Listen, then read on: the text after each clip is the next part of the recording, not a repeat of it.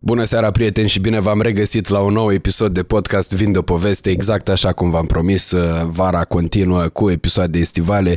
Uh, parcă e mai mișto ca niciodată în perioada asta, deși de obicei uh, trăgeam a vacanță. Asta e ultimul episod pe care îl filmez înainte de plecarea în vacanță și e un episod foarte drag mie, deși, spun asta deși el abia acum începe, pentru faptul că eu l-am cunoscut pe Damian Drăghici, cum ați văzut în titlul, el e invitatul, nu are rost să facem suspansul ăla de 2 lei de-l făceam eu înainte, crezând că voi nu știți cine urmează să fie invitat.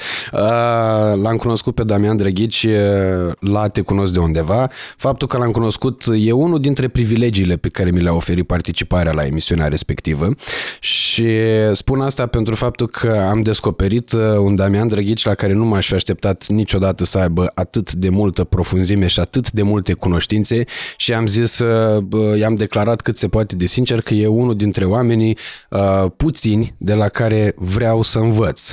Uh, bine, eu aș vrea să învăț de la mai mulți, dar până la urma urmei uh, trebuie să mai ai și ce învăța și trebuie să mai fie și disponibilitatea celor care vor, uh, care au să te învețe ceva, să-și dorească să facă treaba asta, majoritatea uh, ținând cu dinții de ceea ce au ei, crezând că dacă învață și pe alții s-ar putea să-și creeze singuri uh, rivalități.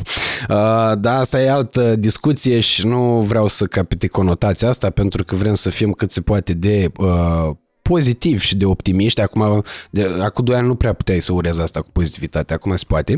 Uh, vreau să fim cât se poate de pozitiv și de optimiști pentru faptul că uh, asta e vibe pe care vrem să-l transmitem acum.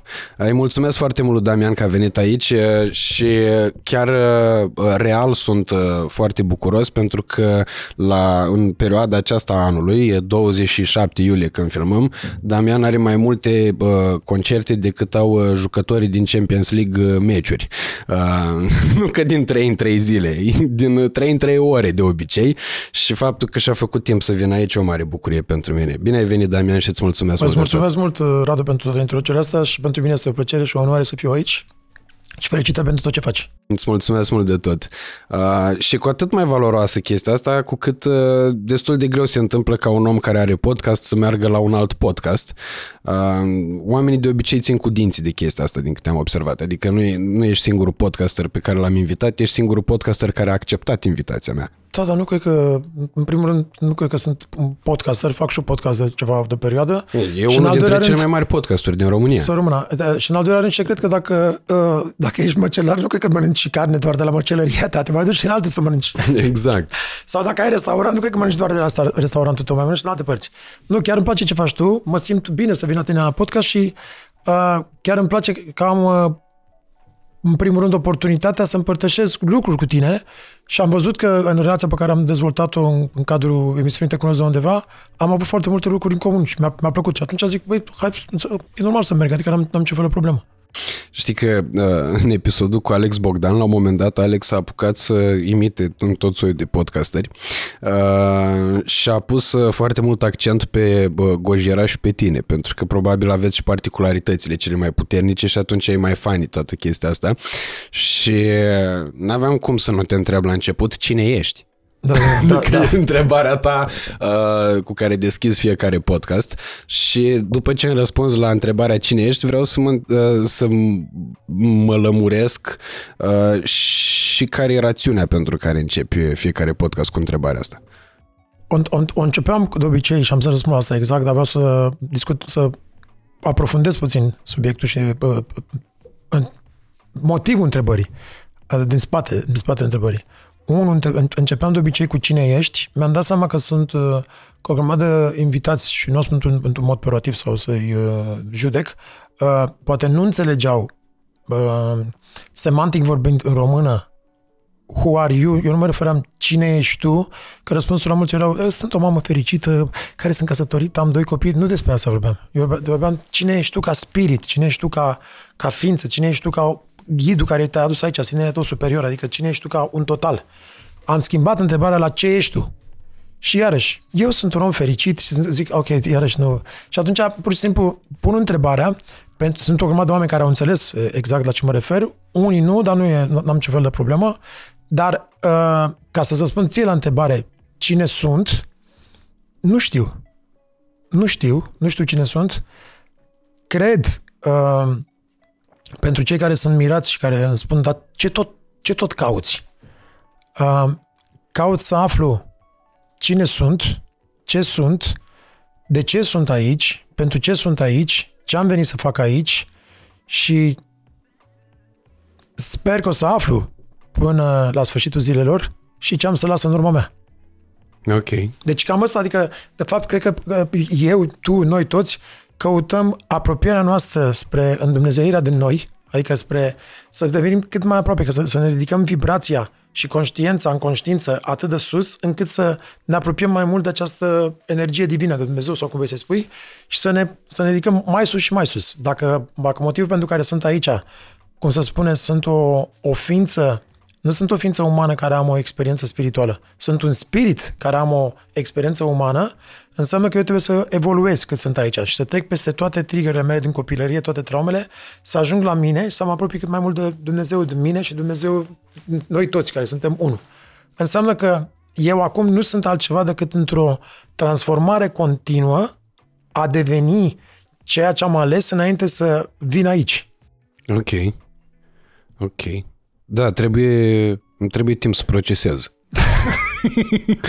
da, și real ai, chiar. Ai înțeles, ai înțeles exact ce am spus, da? Da. Adică dacă noi ne-am ales aici înainte să venim o, un suflet și sufletul nostru ne-a adus aici ca să, tre- să trecem prin niște experiențe, e clar că dacă noi am ști cine suntem, sau când vine cineva, nu la mine în podcast, sau ne spune ceva, eu, eu știu 100% cine ești cine ești? Sau dacă știi, ai văzut că sunt oameni ăștia, cum și eu aveam acum cu ani în urmă când eram în state și mă duceam tot felul de seminarii, workshop-uri și aveam o, o listă de asta clară. Eu știu cine vreau să fiu în 5 ani, în 10 ani și în 15 ani și așa vor fi lucrurile. Și după aia peste 6 luni vine COVID-ul, peste tine tot în cap. Și tu știai. Da. Nu prea cred că tu, nu prea cred că știm. Cred că totul este atât de bine pus și conturat în mâinile acestei inteligențe divine, încât noi avem liber arbitru. Da? Liberul arbitru înseamnă că te-ai trezit și în loc să o iei la stânga, o iei la dreapta, dar tot acolo ajungi. Adică mm-hmm. lucrurile sunt foarte bine predestinate și puse acolo.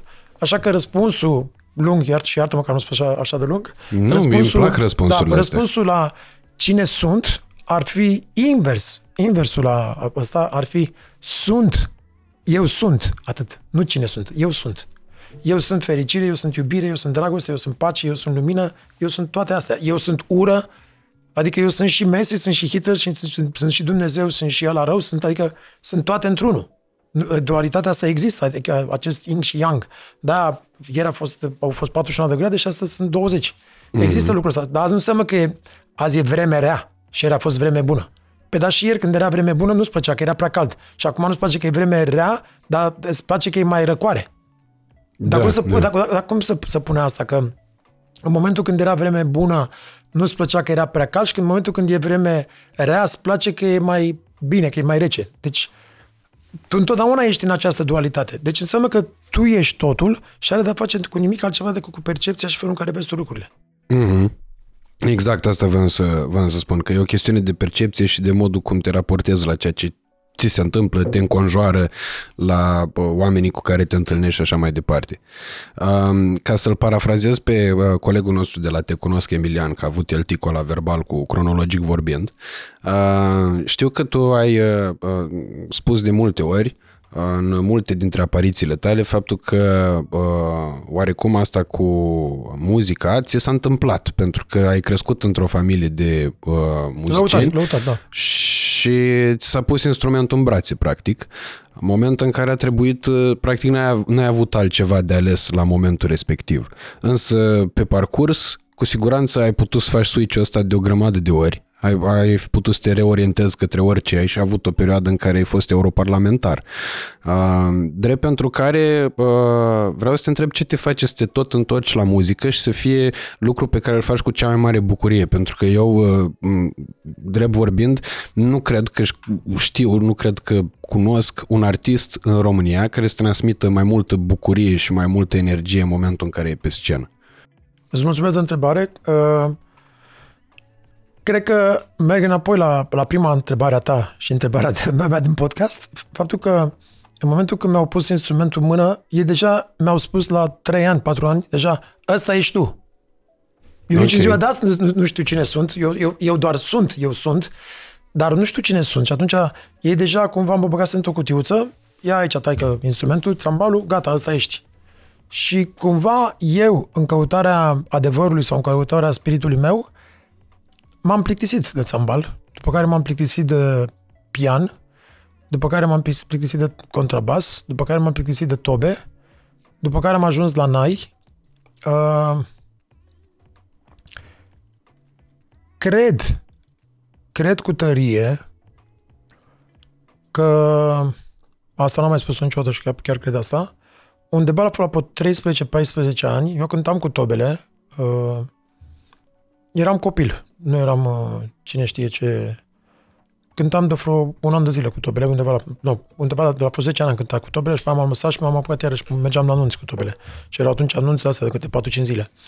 Uh, cred că în perioada aia, în momentul când băteam și cântam după alte trupe și asta cu tobele, nu spun că eram un toboșar incredibil, dar cred că eram la nivelul care puteam deja să merg la evenimente și la astea și eram deja plictisit, că eram deja, băi, sunt destul de bun acum, de ce mai să mai studiez acasă? Mm-hmm. Înțelegi? Da, ok, nu eram așa destul de bun să fiu un Phil Collins sau un toboșar de afară. Dar pentru România puteam deja să-mi fac treaba și atunci eram plictisit și la fiecare instrument care asta mi se părea, că toți spuneau, doamne, copilul era genial, în șase luni de zile făcea progrese cât alții în cinci ani. Păi dacă am făcut progrese ca alții în 5 ani, de ce nu sunt... Ce mai am nevoie să mai stau încă 5 ani să aștept până când mm-hmm. să fiu acolo unde trebuie să fiu? Asta acum o înțeleg. Uh, bineînțeles, nu mă refer la nivel de muzică clasică sau la un nivel de ăsta de top, de olimpiadă, dar pentru nivelul de cârciumă, nuntă sau restaurant. Asta, unu. Doi, după care am început să-mi dau seama și eu și alții, în urma unor studii sau a ceea ce am citit, că poate era o, o problemă de ADHD, unde te plictisești foarte repede, ai o minte foarte în viteză, cum și în ziua de azi, îmi fuge mintea de una la alta și de-aia mă plictiseam. Ok, s-a dovedit într-un final că poate asta, pe termen lung în viața mea, uh, m-a ajutat. După care, în, după ce am terminat și Berkeley în state, undeva la 30 ceva de ani, participam la un seminar cu un producător foarte mare din Hollywood uh, și uh, era producătorul, ce, uh, Paul, am uitat cum îl cheamă, să mă în timpul seminarului, cel care a produs uh, piesa foarte faimoasă a lui Cristina Aguilera, prima piesă a lui Cristina Aguilera. Ok. Și tipul spune avea, aveam 30, 29, el avea vreo 55-60. Și apoi mi-am dat seama cum pot să devii un producător foarte bun muzical. Și toți eram așa ca să ne uităm la el, că era omul ăsta care avea cheia succesului. Zice, eu de mic copil am trecut prin pian, am trecut prin orchestrator, aranjor, am trecut cu chitară, am trecut cu basul și la toate m-am lăsat. Și după aia, la, la, la, la 30 de ani, mi-am dat seama că asta a fost cea mai bună, cel mai bun lucru pe care, pe care mi se putea întâmpla. Că acum, fiind producător, poți să cânti puțin cu aia, cu aia, cu aia și ai nevoie, asta este exact cât ai nevoie ca să devii un producător bun. Că dacă devii doar un chitarist foarte bun, nu poți mai face aia, că trebuie să petești cele 10.000 de ore, cum spune uh-huh. specialiștii, ca să devii bun la aia. Deci, pe termen lung, poate și mie că uh, instrumentele prin care am trecut în copilărie, mai târziu, fiecare instrument într-o etapă a vieții mele, în momentul când a fost vorba de supraviețuire, adică chiar supraviețuire, supraviețuire, adică când am ajuns să fiu cerșetor în Grecia sau când am ajuns de nu aveam ce să mănânc, fiecare dintre instrumentele alea mi-au folosit într-un alt moment ca un cadou. Dar nu era nevoie să fi fost un mare virtuos sau un super profesionist, dar era exact cât aveam nevoie. Deci în România, de la 10-11 ani am început să cânt cu Naiu, după care de la 12-13 ani am început să cânt la Hotel Dorobanți, astăzi Sheraton, după care mergeam la anunți cu tobele, instrument care văzusem înainte, uh, cântam cu Naiul la ansamblu și la tot de Festivalul Cântarea României, am ajuns în Grecia, cerșeam, am cerșit cu Naiu, după care am ajuns în Grecia, m-a angajat cineva cu toba la, la Obuzuchea la un club, după care m-a angajat altcineva cu basul, iarăși mm. care îl învățasem când eram copil, după care am început să cânt 5 ani de zile cu pianul, care îl învățasem când eram copil. Deci fiecare lucru cumva m-a, m-a răspătit într-un alt moment. Dar la bază eu întotdeauna m-am simțit uh, tot naist, pentru că ăsta a fost ultimul instrument la care rămăsesem de bază. Dar într-un final, cumva, toate experiențele alea au, au reapărut în viața mea mai târziu. Cum ai ajuns în Grecia? Am luat-o și o așa, de Dar înainte și... De, de ce Grecia? Că vreau să ajung în Italia. Ah, ok, și uh, vrei să treci cu uh, feribot. Da, vreau să trec cu feribotul, am strâns și bani după aia în Grecia, după un an de zile am strâns, aveam exact 5.000 de dolari, îi țineam uh, în tocul de la Adidas, aveam o de sau de la Adidas, și cum se numește, așa, de la tenis. Aveam o treabă care făcusem acolo gaură dacă dormeam într-un hotel de ăsta, cu încă 5 inși în cameră, cu cuțitul aici. Și uh, Mi-am pus arici pe dinăuntru, pe, la pantofi, aveam arici aici în stânga, în dreapta și mergeam cu talpa și nu știu cam. Și dacă mă oprea cineva, băi, dă bani. N-am nimic la mine, n-am niciun leu. Și era una în Adidas. Ok. Și mi-am strâns bani, uh, m-am dus, m-am văzut cu, niște, cu, un, cu un vas de ăsta din, din port de la Pireas, 5.000 de dolari mă costa și trebuia să stau 34 de zile jos. Trebuia să-mi iau mâncare la mine, un sac ca să fac și tot ce trebuie și 34 de zile ca să ajung în America. Și am, m-am, m-am întors la hotel, am vorbit cu toți prietenii mei care erau acolo, erau și ceva de neamurile mele. Unchiul meu, taică mi venise după mine, u, că să mor, norocitule, ajungi mor, nu știu ce, nu știu ce. Și am rămas stac în Grecia. Asta era după Revoluție imediat. Mm. Dar eu am ajuns în Grecia înainte de Revoluție. Ok. Deci, practic, ai fugit. Din Da, am, am fugit uh, de, am, pe vremea lui Ceaușescu, am fugit de, de comunism. Ok. Uh, au existat mai multe momente când în viața mea trebuia să plec din țară, în 85, în 86, în 87, dar pe vremea totul trecea printr-o comisie de asta a Elenei Ceaușescu, cei care știu din generația veche știu asta și nu se dea viză dacă aveai pe cineva fugit afară. Și fratele lui bunicul meu, care era un om foarte, foarte cunoscut, Damian Luca, un mare naist și primul om care mi-a pus uh, naiul în mână, fugise din țară. Ok. Și atunci eram pe lista neagră, familia noastră. Și taică mi toată lumea, nu, nu, nu, nu, nu mi s-a mai dat uh, viză. Și eram embargo. Și cum ai reușit să ieși? Uh, mi-a povestit un tip cum să, pe unde să o iau. Într-o, eram la mare, i-am vândut un nai, un tip din Germania care trecuse în, op- în 77, a trecut uh, granița pe acolo, pe la uh, Naideș. Și am stat cu el de vorbă toată noaptea, am vândut naiul și spune, bă, am trecut uh, prima dată în 77, l-au prins carabini, ăștia, cum se zice, grănicerii, Mhm. și l-au băgat la închisoare șapte ani. A stat șapte ani până în 84, după care a trecut iarăși în 84, dar de data asta cu un câine, că asta, asta m-a, m-a, m-a frapat în momentul, adică m-a, am rămas așa că mi-a povestit, cu un, un câine cu bodniță, câinele, în momentul când simte grănicerul, îi se, facă, îi se face prea de găină pe el. Și atunci să știa cum să se miște. Înțelegi? Ok. Da. Și l-am întrebat, zic, dar unde ai trecut exact? Și a dat o hârtie și mi-a dat, pe aici, pe aici, pe aici, e un gard aici, nu e nevoie să noți, că eu nici în ziua de azi nu știu să not. O, e pe aici, te treci pe aici și treci în partea altă. Bine, frate. A trecut asta. Asta era cu un an de zile înainte. Și într-o zi când eram jos, am dat într-o depresie, că la 18 ani, de, uh, discuțiile noastre pe vremea era Ceaușescu ăsta o să rămână o viață întreagă. Nu mai. Cu ăsta ne bagă în pământ. Adică toată lumea credea că Ceaușescu o să trăiască 5.000 de ani. Ca Iliescu. Poate și mai mult. Așa? Și uh, uh, a fost o discuție de asta în fața blocului cu niște colegi de-ai mei sau cu niște prieteni, dar copii la 19 ani, copii la 19 ani care deja, avea, care, care deja aveau fiecare dintre ei copii ca să scape de armată. Că pe, pe vremea aia cea mai bună modalitate să scapi de armată era să ai deja un copil, bă, unul născut, și dacă soția ta sau iubita ta sau nevastă ta era gravidă în 3 sau 4 luni, puteai să-ți iei deja livretul, că aveai doi copii. Și majoritatea dintre prietenii mei lăutari și asta, toți aveau deja un copil sau doi și viața era neagră. Adică ce facem? Cum o să creștem copii, mai înțeles, mm-hmm. copiii făcuți pentru armată? Cum o să facem, cum o să, scăpăm, să, cum o să scăpăm că din orice tu să Ceaușescu ne bagă în pământ? Și nu mai discuții de asta, nu mai discuții de asta, da, hai să-mi bag în iadoră. M-am dus sus, mi-am luat naiul și du-te pe drumul ăla. Zic ce-o fi, o fi.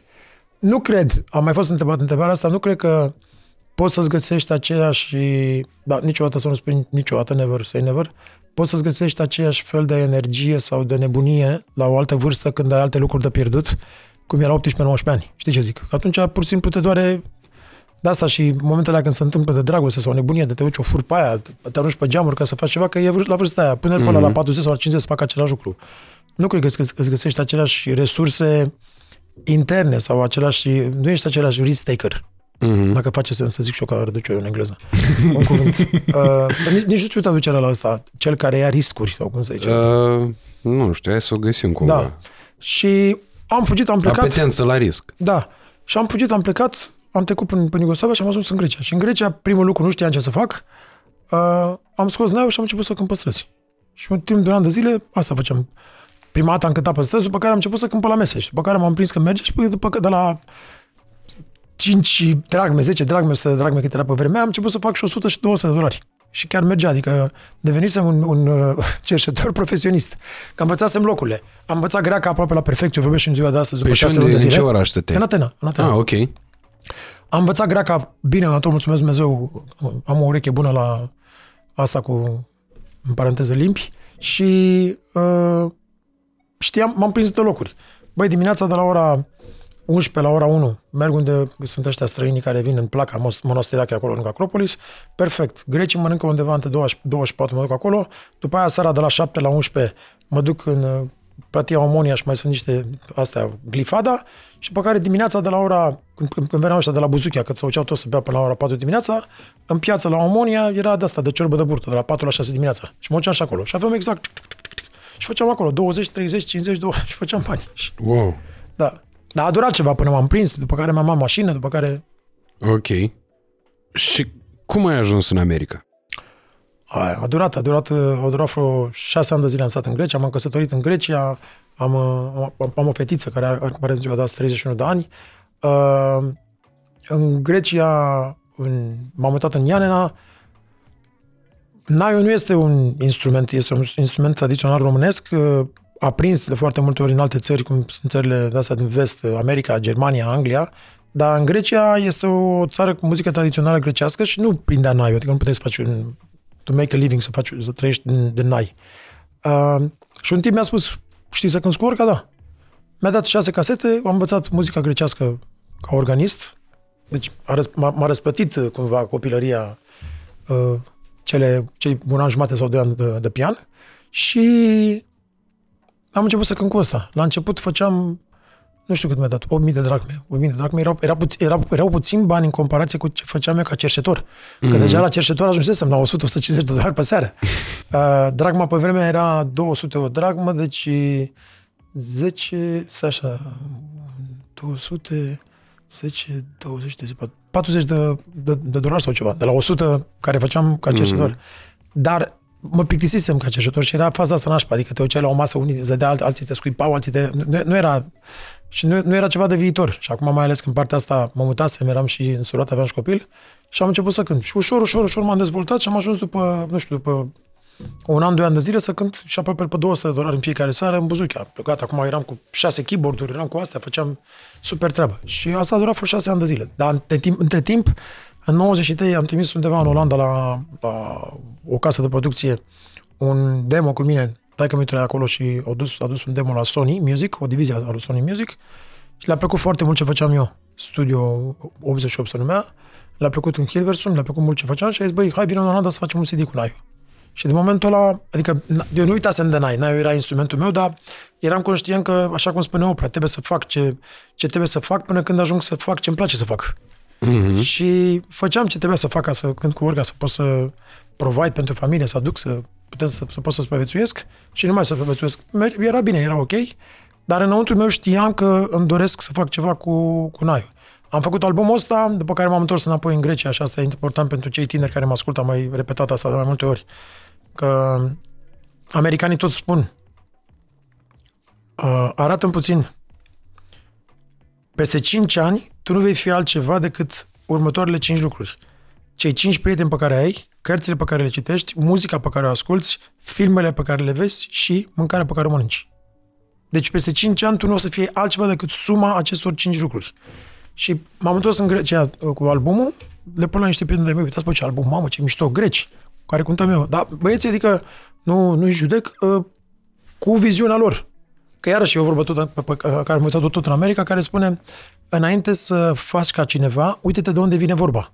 Adică spune ăla, băi, nu te însura, sau nu avea copii și el n-a avut în viața lui copii, sau nu s-a însurat, sau nu, nu, nu, nu investi în afacerea asta. Adică nu e un om care are experiență, așa că uite-te de unde vine. Și ea, le zic și eu, bă, am văzut pe o hârtie de asta, pe, de muzică, scris undeva, Berkile, Masa, Casa, Casuțeț, Boston, USA. Zic, vreau și eu aici, că am auzit că a fost aici George Benson și Oscar Peterson și Cicorea și o grămadă de mari muzicieni și aș vrea poate să merg și eu aici. Și a uitat la mine, bă, da, tu ești împit, tu ești un țigan de România care cânti cu Naiu, cânti cu noi la Buzuche, unde să ajungi tu în America vreodată? La Berkeley? Pe aici e nevoie de 2 milioane, 3 milioane de dolari și trebuie să fii mare muzician, trebuie să ai steaua în frunte, trebuie să...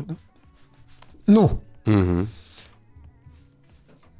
Am pus și botul la ce au spus ei și am lăsat așa.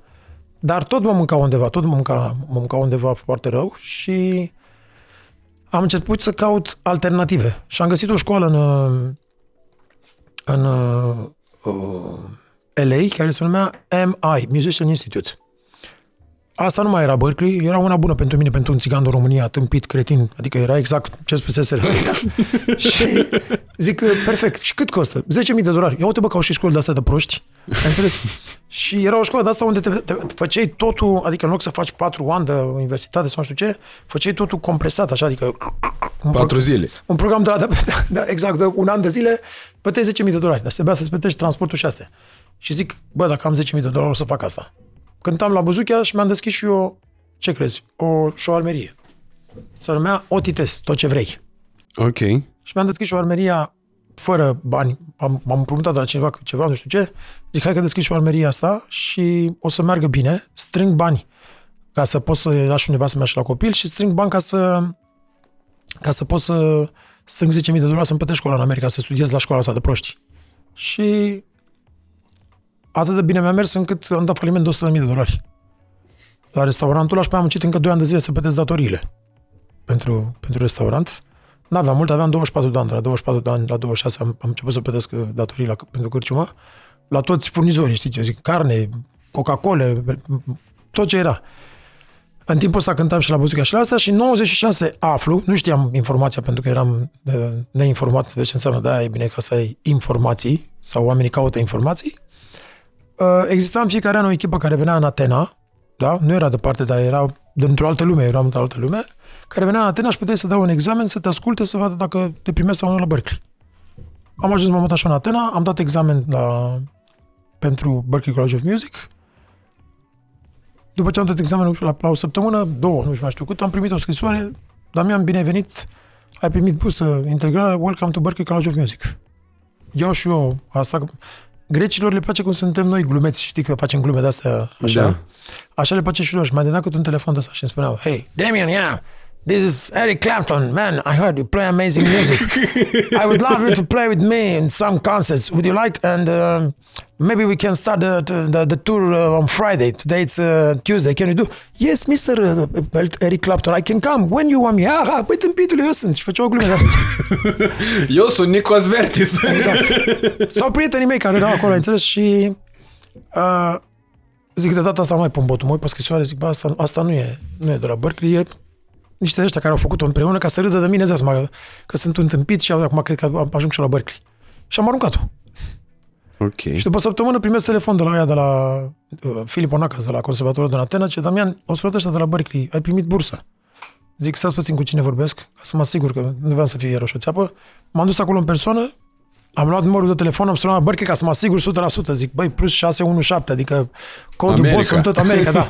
Hello, me, Damian, you, you Berkeley? Yeah, ok, for sure, da. Și am primit uh, bursa și am, a început o întreagă de asta, că pe vremea aia nu era ca acum, trebuia să ai affidavit of support, sponsor, om care să... Nu poți să-ți imaginezi cum era. Tot felul de... Adică un dosar atât, nu știu cum e și în ziua de astăzi, dar atunci era extrem, extrem, extrem de dificil ca să poți să ajungi la, la, la Berkeley. Și am ajuns la Berkeley. Și am luat viza în 97, august, aveam 27 de ani, am luat viza și am ajuns la Berkeley și am fost primul român din istoria Berkeley care am, am ajuns acolo. Nu știam cât știu la momentul ăla și am terminat Berkeley. Normal, e, școala este 4 ani pentru bachelor degree, nu pentru diploma. Există două programe la de, de, diploma de 2 ani și programul normal de, de bachelor degree care durează 4 ani. Am fost unul dintre primii care l-a terminat doar într-un an de zile, cu magna cum laude. Wow. Wow. Astea toate sunt lucruri pe care eu nu le știam despre tine și le-am aflat cu prilejul te cunosc de undeva. Uh, trebuie să-ți mărturisesc treaba asta, în sensul în care eu eram fan Damian Drăghici uh, și a conceptului Damian and Brothers, din momentul în care am și aflat de existența ta, și aici e uh, mea culpa, uh, în 2016, când te-ai întors tu și ai făcut uh, proiectul... Gypsy Rock. Uh, exact, Gypsy Rock, cu piesele uh, care au și devenit hituri, cu reinterpretarea de la în stație la Lizanu, Mona, cu Mona, cu... Raiman, toate astea. Da. Și uh, știam anumite lucruri despre tine, dar erau la nivel de legende, așa, adică de, bă, cât de tare e Damian Drăghici. În momentul în care uh, am început uh, aventura asta la Te Cunosc, eram într-o seară acasă cu uh, domnul Marian și am deschis laptopul și am căutat Damian Drăghici și am văzut concerte de ale tale cântând cu cei mai mari artiști ai lumii. în momentul ăla, efectiv, am zis, bă, băiatule, ești nebun, mie asta mi se întâmplă cu coleg, cum ăsta mă văd cu el în fiecare zi, ești nebun la cap și de ce nu știam de lucrurile astea? De ce nu cunoșteam treburile astea? Uh, probabil că și pauza aia în care tu ai fost plecat mult timp din țară, uh, scoțându-te oarecum din lumina reflectoarelor, a contat la toată treaba asta. În schimb, am avut niște discuții cu tine în care îmi povesteai despre uh, uh, Eric Clapton, îmi povesteai despre uh, stai că îmi scapă numele acum. Joe Cocker. Așa, James despre Brown, Joe da. Cocker. Uh, și n-am să uit niciodată în momentul în care eram noi la duel și făceam Sinatra. Și ai venit tu și ne-ai zis, știți că Sinatra a avut un om care timp de 40 de ani doar, l-a plătit doar ca să aprindă țigara, că el băga țigara în gură și îl chema pe ăla și spunea light me. Și el aprindea țigara. Momentul în care am dat seama, zic, bă băiatule, omul ăsta a avut contact cu toată treaba asta. Ceea ce mi se pare absolut fenomenal și vreau să vorbim despre asta neapărat, despre uh, ce ai simțit când ai intrat în uh, lumea respectivă și ce te-a făcut să te întorci până la urmă urmei. Cred că există în, uh, există un tip care, care merită citit. Nu sunt genul care să, care să rec- recomand cărți, dar adică am fost genul de om care până la până la Berkeley, până în stat, eu n-am citit o carte și pe aia am, am citit în 10 ani de zile 10.000 de cărți. Uh, dar există o carte foarte interesantă a unui scriitor care îl cheamă Joseph Campbell, The Power of Myth, se numește. Este un tip care l-a influențat foarte mult și pe uh, George Lucas uh, să scrie uh, Războiul Stelelor. Adică Joseph Campbell ăsta la bază a fost uh, un uh, mitolog, adică uh, cineva care a studiat mitologia a majoritatea culturilor uh, arhaice, adică maiașii, pe- pe- peruvianii, orice fel de cultură și atunci el a pus într-o singură carte, a, a cules și atunci și-a dat seama că există, în fiecare cultură există aceeași poveste. Se naște, cineva se naște undeva în niște condiții extrem de dificile, fără mamă, fără tată, sau sărac, sau trebuie să lupte, sau e în junglă, sau trebuie să fie undeva, de acolo se ridică și pleacă, se duce undeva spre un obiectiv, adică să lupte cu dragonul. Mm-hmm. Și trebuie să treacă prin o grămadă de examene ale vieții. E cruntă lupta cu dragonul, câștigă și după, după, după, după ce câștigă se întoarce înapoi ca să dea înapoi comunității ceea ce a primit el.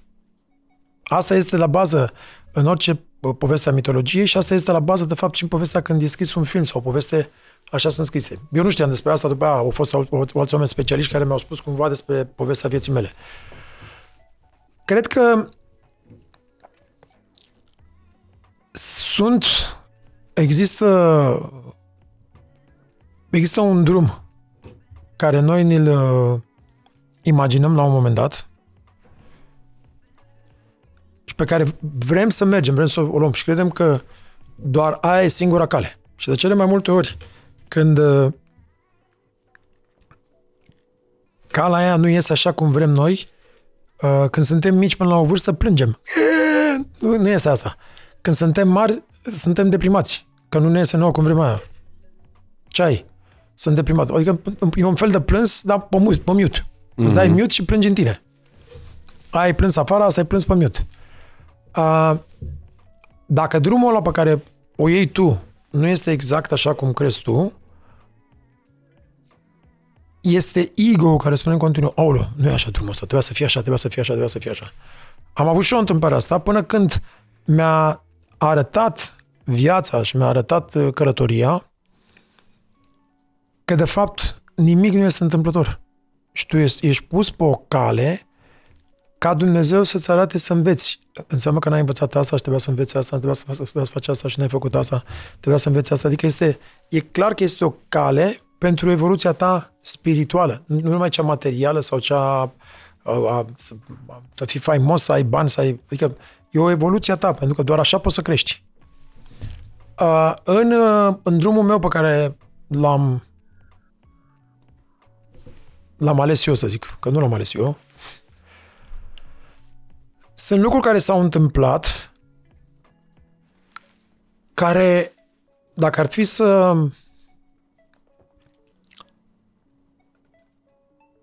să te uiți la un film pe un ecran și să vezi unde s-a născut acest copil, în ce condiții s-a născut, în ce familie s-a născut, uh, în ce vecinătate s-a născut, cum era el ca copil, cum erau lucrurile în jurul lui, cum era totul, nu avea niciun, nu exista niciun fel de șansă sau niciun fel de sclipire să vezi ce s-a întâmplat după aia în viitor. Adică dacă, și dacă te-ai fi uitat așa și la tot contextul, ai fi... Cum adică ăsta e ăla care era aici? Adică același om de aici care a plecat ajunge să câștige Grammy și să stea la masă cu David Foster și cu Quincy Jones și să stea la masă cu Joe Cocker și cu James Brown și să cânte cu ăsta și să lucreze cu Hans Zimmer și să uh, ajungă europarlamentar și să uh, lucreze cu o listă întreagă. Da? Ți-am spus așa câteva lucruri. Să colaboreze și cu ăla și să ajungă în țara aia și să iasă la masă, să stea cu George Soros și să fie... Ți-am aruncat așa doar câteva lucruri. Lucruri care dacă te-ai uitat la, la începutul unui film, să spunem, nu ar exista deloc această posibilitate. Pentru mult timp, de-aia ți-am făcut răspunsul așa lung. Pentru mult timp am crezut că toate lucrurile astea se datorează, mi se datorează mie. Nu există o explicație. Până acum 5 ani, 10 ani și până când am trecut și eu pe niște terapii mai convenționale sau nu așa convenționale și până când înțelegi că nu tu ești cel în, în charge, nu tu conduci și e altcineva care conduce, crezi că toate lucrurile astea le faci tu. Nu. Există cineva care cu un plan mult mai mare, care știe el cum să le facă, el te pune pe drumul ăla. Uh, da, e clar că acelui copil, de ce din ceilalți 10 copii care erau în prejurul lui, alți țigani, colegi de-ai mei, prieteni de-ai mei care știu și mă văd și acum la asta, cântam cu toții la ansamblu, la o nuntă, la asta și din toți aia 10 copii ăsta spuneam, eu într-o zi o să ajung în America eu într-o zi o să ajung, o să am Cadillac sau uh, Chevrolet. Nici nu văzusem ce era, doar auzisem, îmi plăcea numele asta, Cadillac. Wow, ce mișto e. Eu într-o zi o să fiu ca Rocky și o să ajung să cânt cu nu știu cine și o să fiu așa și o să port Levi și o să beau Coca-Cola și o să cânt cu ăla și o să fac asta. În vremurile când, nu mă refer în vremurile când acum există Coca-Cola și tot ce vrei tu și Levi. În vremurile când nu exista nimic. Uh-huh. Eu o să fiu așa. Eu aveam 14 ani și eram înnebunit după Cindy Lauper și la 34 de ani cântam cu ea și am devenit cei mai buni prieteni. O, o văzusem pentru prima oară în We Are The World, în clipul ăla. Uh, da, și atunci întrebarea mea este asta. Ok, e clar că nu e nu eu sunt cel care am făcut asta să se întâmple, da? E un plan mult mai mare divin și există de acolo cineva care face lucrurile să se întâmple, dar, pe de altă parte, e clar că tot de sus e cineva care îi pune ideile la nebune doar lui ăla în cap și nu la ceilalți. Ca el să viseze că îi se va întâmpla aia. Mm-hmm. Face sens? Da, da. da. Adică nu e ca și cum ăsta, ăsta spunea, e ok, nu, ăsta, ăsta cumva știa și după aia s-a întâlnit, s-a întâlnit cu colegii lui după ani și ani de zile și îi întreabă, dar de unde știai? Zic, nici eu nu știau. Nu știam. Așa, așa mi s-a spus. Da, asta mi se pare foarte, foarte interesant. Faptul că există oameni care pornesc cu această informație. Uh, pornesc cu proiecția unor vise pe care apoi ajung să le îndeplinească. Uh, având convingerea că le vor îndeplini. Uh, de asta mi se pare cu atât mai valoroasă experiența mea întâlnindu-te pe tine, pentru că ești unul din oamenii care au conștientizat lucrurile astea, care vorbește deschis despre treaba asta și mă regăsesc foarte mult în proiecțiile tale de atunci de când tu erai copil.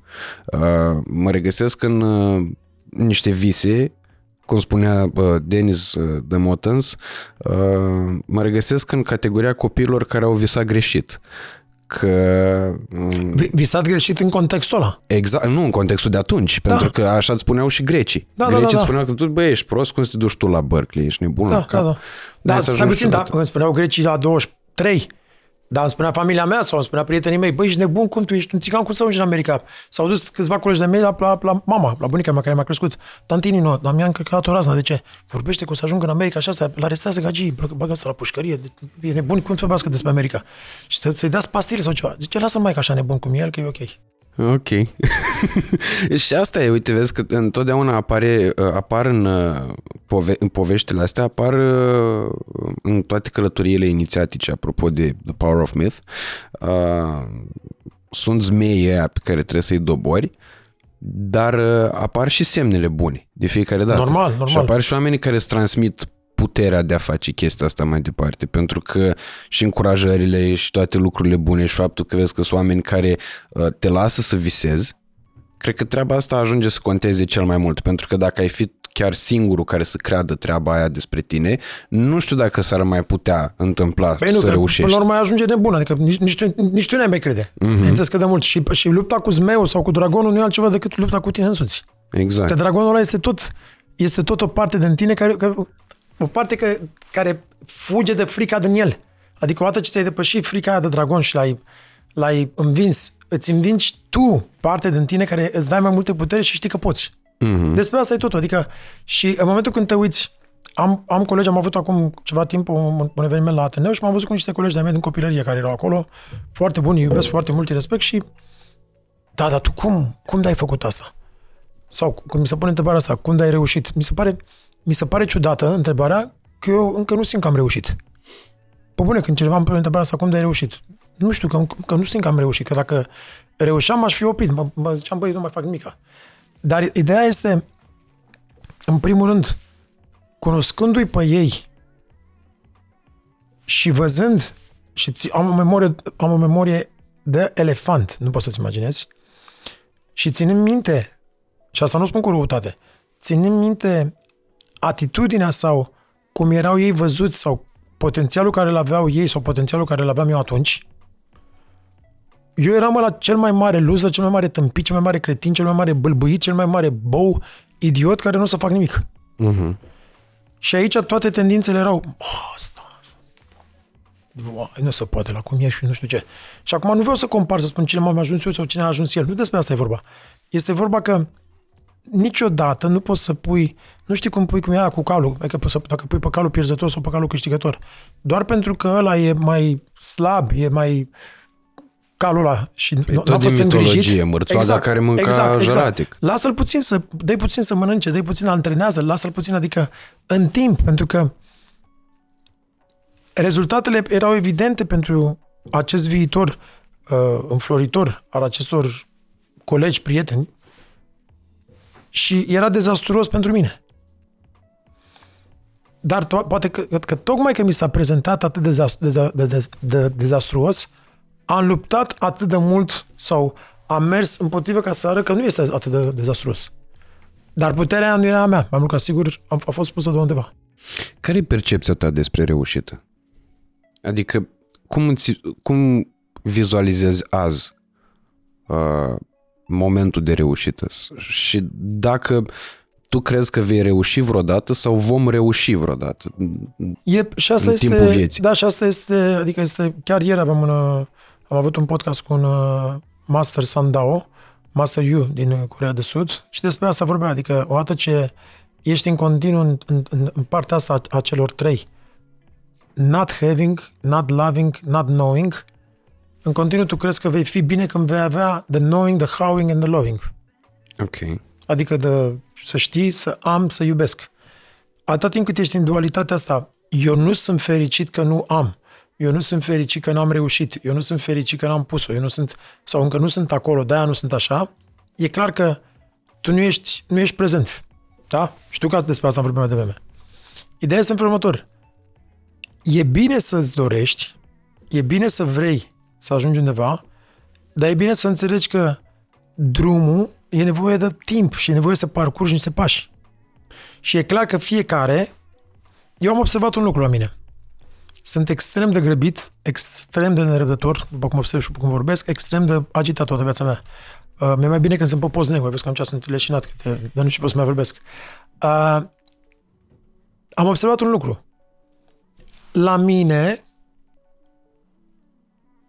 nu știu cum sau de ce, la cât de grăbit sunt sau cum, cum, cum sunt, se întâmplă totul cu 7, 8, 8, 9 ani posibil, mai târziu decât credeam eu. Ok. Am observat asta în viață, adică dacă trebuia să ajung la Berkeley la 18-17, intră majoritatea am intrat la 27. Dacă trebuia să fac aia la 30 și la 30, am făcut-o la 40. Dacă trebuia să întâmple aia la 50, am făcut-o la 50. Totul este cu 4, 5, 6, 7, poate și mai mult ani în, peste.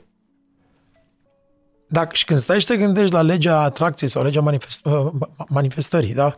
sau uh, the assumption, the law of assumption, cum spune Neville Goddard, da, pentru că de moment ce tu îți pui la minte și în cap, durează în univers până să materializeze. Adică tu nu stai zilnic, dacă sta zilnic șase luni de zile, atunci nu mai face nimic altceva decât în continuu. Vreau asta, vreau asta, vreau asta, vreau asta. Și nici asta nu e modalitatea de a manifesta, pentru că tu în momentul când îi spui Universului că vrei asta, înseamnă că îi spui, că îi spui dintr-o bază a lipsei. Înseamnă că nu ai și îi spui. Nu, tu trebuie să fii într-o, într-o relaxare, să știi că tu ești aia, ai manifestat, ai lucrul ăla și tu primești ceea ce ești, nu ceea ce vrei. Asta o mai repede multe ori pentru că lumea îmi pune întrebări zilnic și îmi trimite mesaje, e mail mai ales că am lăsat un program de mentorat, de care o să vorbim, cum ți-am spus, uh-huh. și îmi pun întrebări și îmi spun în continuu, Doamne, dar cum adică eu primesc ceea ce vreau, nu ceea ce sunt? Păi da, pentru că eu primesc ceea ce sunt, ceea ce vreau. Pentru că tu în momentul când spui vreau o mașină, ce spui Universului? Că tu nu ai o mașină. Mhm, da. Deci este ceea ce vrei de aici. Sau că nu am mașina pe care o vreau. Da. Tu nu ești ceea ce ești tu. În momentul când tu, tu te simți, cum spune în Marc, în Biblie, spune roagă-te pentru ceea ce vrei, acționează ca și cum ai primit, mulțumește ca și cum ai primit și o să ai lucrul ăla. Deci tu dacă în momentul ăsta am mașina asta, simți și nu gândit, simțit. Mamă, m-am urcat în mașina asta. Cum era exemplu, dacă mai ții minte în The Secret. Conduc, dăm un exemplu banal acum cu mașina, mm-hmm. că toată lumea se cadă doar vorbim despre lucrurile... Uh, materiale. Materiale, nu.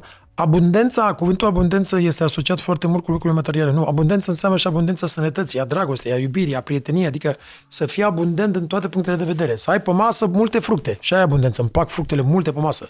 Pepene, castraveți, roșii, legume, ce-o fi. Uh, deci nu e vorba doar de mașină. Atunci hai să o luăm mai simplu, ca să nu creadă lumea că am nebunit și toți, toți cu Lamborghini și cu Ferrari. Am, am, ia uite, am acest castravete pe masă Mamă, ce frumos miroase roșia asta. Uite cum miroase pepenele ăsta. Adică lucruri simple pe care poți să le simți, poți să le faci, adică poți să le faci mai simple, pentru că tu ai un punct de referință cu pepenele și cu, uh, cu castravetele sau cu roșia.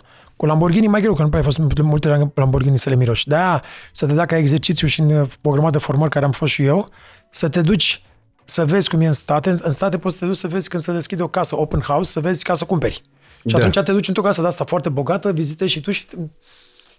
Casa asta și vezi, sau te duci la, uh, la, la dealerul de, de mașini, te urci într-un Lamborghini, îl conduci cu ăla 7-8 minute și te simți în Lamborghini și pe asta, asta acasă și visezi, ca, ca să ai o experiență reală. Uh-huh. Altfel trebuie să fii extrem de uh, conștient, de mindful și să ai uh, o experiență foarte profundă să poți să-ți aduci în realitatea asta, cum vorbește și Joe Dispenza și toți. Adică tu să fii iertat, iartă-mi expresia, să fii în rahat, adică să fii într-un apartament, nu știu unde, și să mănânci salam cu pâine, dar e posibil asta, că mi s-a întâmplat și mie și ție și multora, dar tu să visezi că în moment ce ești acolo, nu mai să visezi aici, să simți. Băi, acum sunt la Hollywood, merg pe strada nu știu care sau colaborez cu nu știu cine. Da, dacă poți să faci aia, se va întâmpla. Și se întâmplă asta. Da, da, și știi care e chestia? Uh, aici sunt două categorii de oameni pe care eu le-am întâlnit în decursul celor 27 de ani de viață. Unii care au citit foarte mult despre lucrurile astea, dar cărora le e greu să simtă pe pielea lor toate aceste chestiuni și unii copii cărora pur și simplu cred și eu că divinitatea le transmite informația asta. Pentru că eu n-am citit nimic de dezvoltare personală în viața mea și, cum spuneai și tu, n-ai citit o carte până să ajungi la Berkeley. Și cu toate astea sunt convins că în momentul în care cerșeai în Grecia, îți imaginai că tu cânti pe o scenă. Da, da. Eu am avut ani de zile în care mergeam pe stradă, ba prin frig, ba prin caniculă și îmi imaginam conduc BMW. Și, imaginam și, mirosul ăla și pe eram care îl simt- frustrat. Eram frustrat în Grecia că cerșeam pentru că știam că trebuie să fiu în altă parte. Da, că și ăsta e reversul medalii. Și ăsta e reversul medalii pentru că de aici probabil graba, că vrei să se întâmple repede. Și Exact. viața te frânează și îți dă aia 7-8 ani delay. Uh, astea sunt discuții pe care le-am avut și aseară cu prietenul meu, cu Cioran și cu Iren. Uh, exact despre lucrurile astea vorbeam.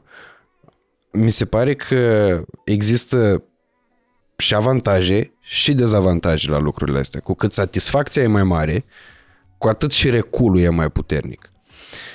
Și întrebarea e dacă tu crezi că un om poate visa dacă nu e un visător. Unui om care îi povestim acum lucrurile astea pe care pe mine mă impresionează teribil în momentul în care îmi, îmi spui, îmi, îmi descrii o astfel de scenă a proiecției în viitor, dacă îi le spui unui om, el dacă nu e visător în ADN-ul lui, dacă el poate să-și închipui că visează. Dar nu există în viitor. Ok. Există doar acum. Asta este percepția noastră că există viitor sau trecut. Spune și mie ceva. Cum poți, fac un exercițiu cu tine că suntem prieteni și mai bine. Prinde-te și tu puțin de trecut. Unde îl vezi, în stânga sau în dreapta? Am, acum că mi-ai dat direcțiile astea, o să fiu tentat să zic că e în stânga și că în dreapta e viitorul. Așa, da, dar prinde-te de, de trecut, nu contează, în stânga sau în dreapta, ia prinde-te de el. Ok. Hai, poți să te prinzi de ceva? Da. De ce? De o amintire. Dar nu e, nu e Mi-a reală, venit- A, aia s-a dus, este doar o amintire a ta. Dar nu există undeva. Adică dacă, dacă întrebi acum un pom, salutare, ce faci? E, De cât timp ești aici? Ești, ai fost, mai ții minte în trecut? Ăla se uită la tine, băi, ești nebun? Sau la un câine? Că nu există decât acum, prezentul. Asta este o, o, o improvizație a mintei noastre care face viitorul și trecutul. De asta stăm în continuu de monkey mind. Dacă, da, și după, după aia ai anxietate, ai văzut că majoritatea oamenilor le spune, suferi de depresie și anxietate. Și tu spui, dar cum e posibil să suferi de amândouă? Păi da, pentru că ție ți de depresia regretului din trecut, că ai făcut greșeli, da? Da. Și de anxietate că ți-e frică că, rep- că trecutul a prost se va repeta și în, în viitor. Exact. Și atunci tu ești în continuu într-un lup așa și îți vine să ție morți în continuu. Stai puțin, a, stop! Ia să vin apoi aici, respiri și stai în prezent. Și odată ce stai în prezent, și te aduci iarăși în prezent, și te aduci iarăși în prezent, și te aduci iarăși în prezent, și te aduci de o mie de ori în prezent, prin meditație sau prin alte modalități cu care să te aduci în prezent, ia să vezi cum nu mai regreți trecutul și ia să vezi cum viitorul poți să-l produci și să-l proiectezi exact cum vrei tu, pentru că tu ești în prezent. Tu nu duci în viitor trecutul tău. Pentru că altfel, acel om care nu este visător, el, nu- el nu este visător pentru că el nu face în continuu decât să ducă trecutul în viitorul lui. Și au ce face el? Să învârte exact așa pe lângă, pe lângă prezent. Non-stop. El nu e niciodată în prezent. Dacă stau în prezent acum, ce poate să-mi fie rău mie? Eu, muzica e mișto, respir, trebuie să mă conectez puțin cu corpul meu, pentru că toți suferim de, de disociere, se numește dissociation. Capul e separat de corp. E bine? Sunt aici acum în prezent. Sunt în prezent. Dintr-o stare de a fi în prezență, pot după aia, dar asta înseamnă nu așa, trebuie să regulate my nervous system, adică să, să pot să ajung într-o stare de regulare a sistemului meu nervos, da? Adică să ajung de la simpatetic și parasimpatetic. Simpatetic înseamnă atunci când ești în fight or flight, parasimpatetic înseamnă când ești în rest and digest. Adică gata, m-am relaxat. Și cum se spune, când vin lucrurile? Lucrurile nu vin când ești în grabă, da? Lucrurile vin când lați pe tine, când ești relaxat. Deci dacă tu știi 100% legea manifestării, legea atracției, legea de law, law of assumption, Marc, în Biblie, Domnul Iisus spune așa. Deci, tu te rogi, eu mă rog, mulțumesc, Doamne, pentru tot ce mi-ai dat, mulțumesc, Doamne, pentru ce, tot ce îmi dai.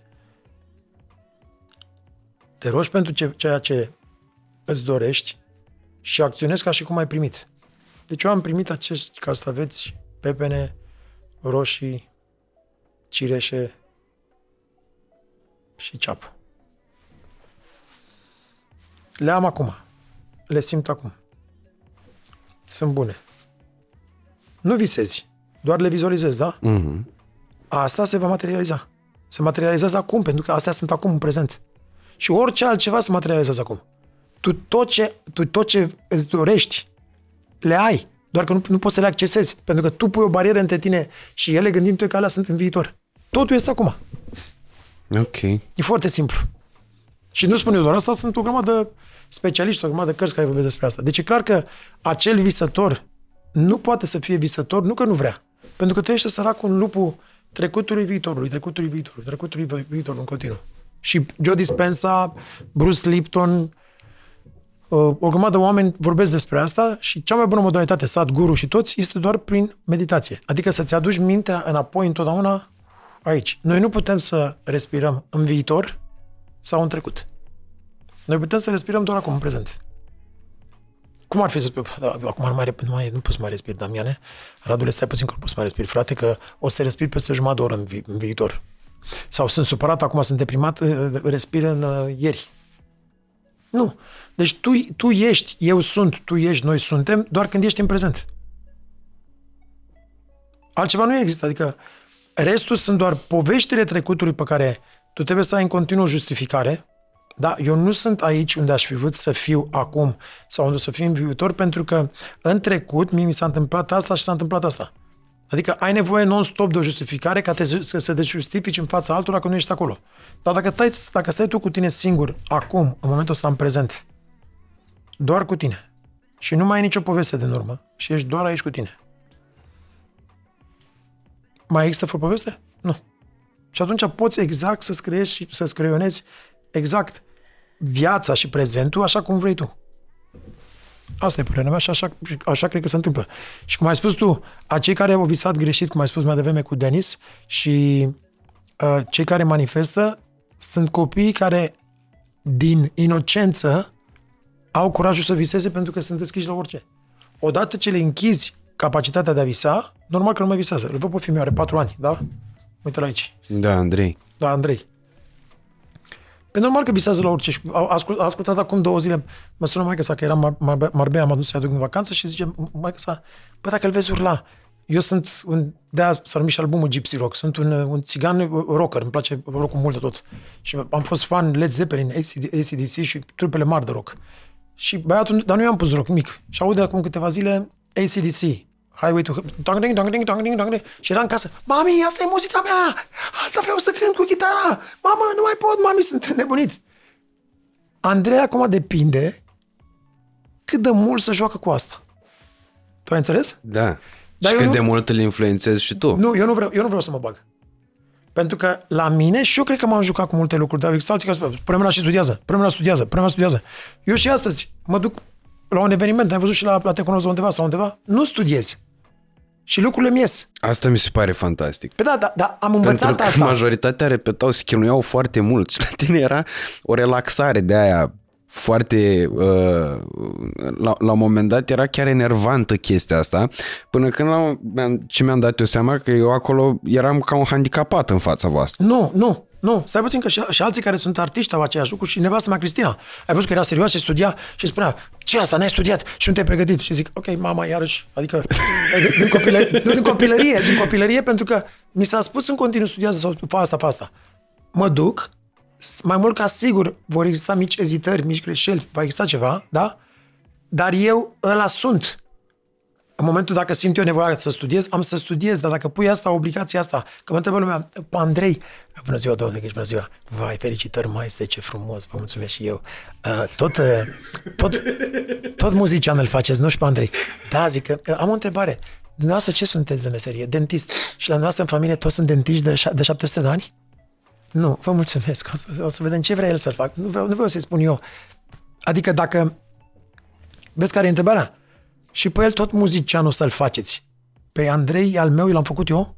Nu, Andrei copilul lui Dumnezeu și Andrei poate să aleagă să facă ce vrea el. Mm-hmm. Nu, nu, nu, nu-i spun eu ce să facă.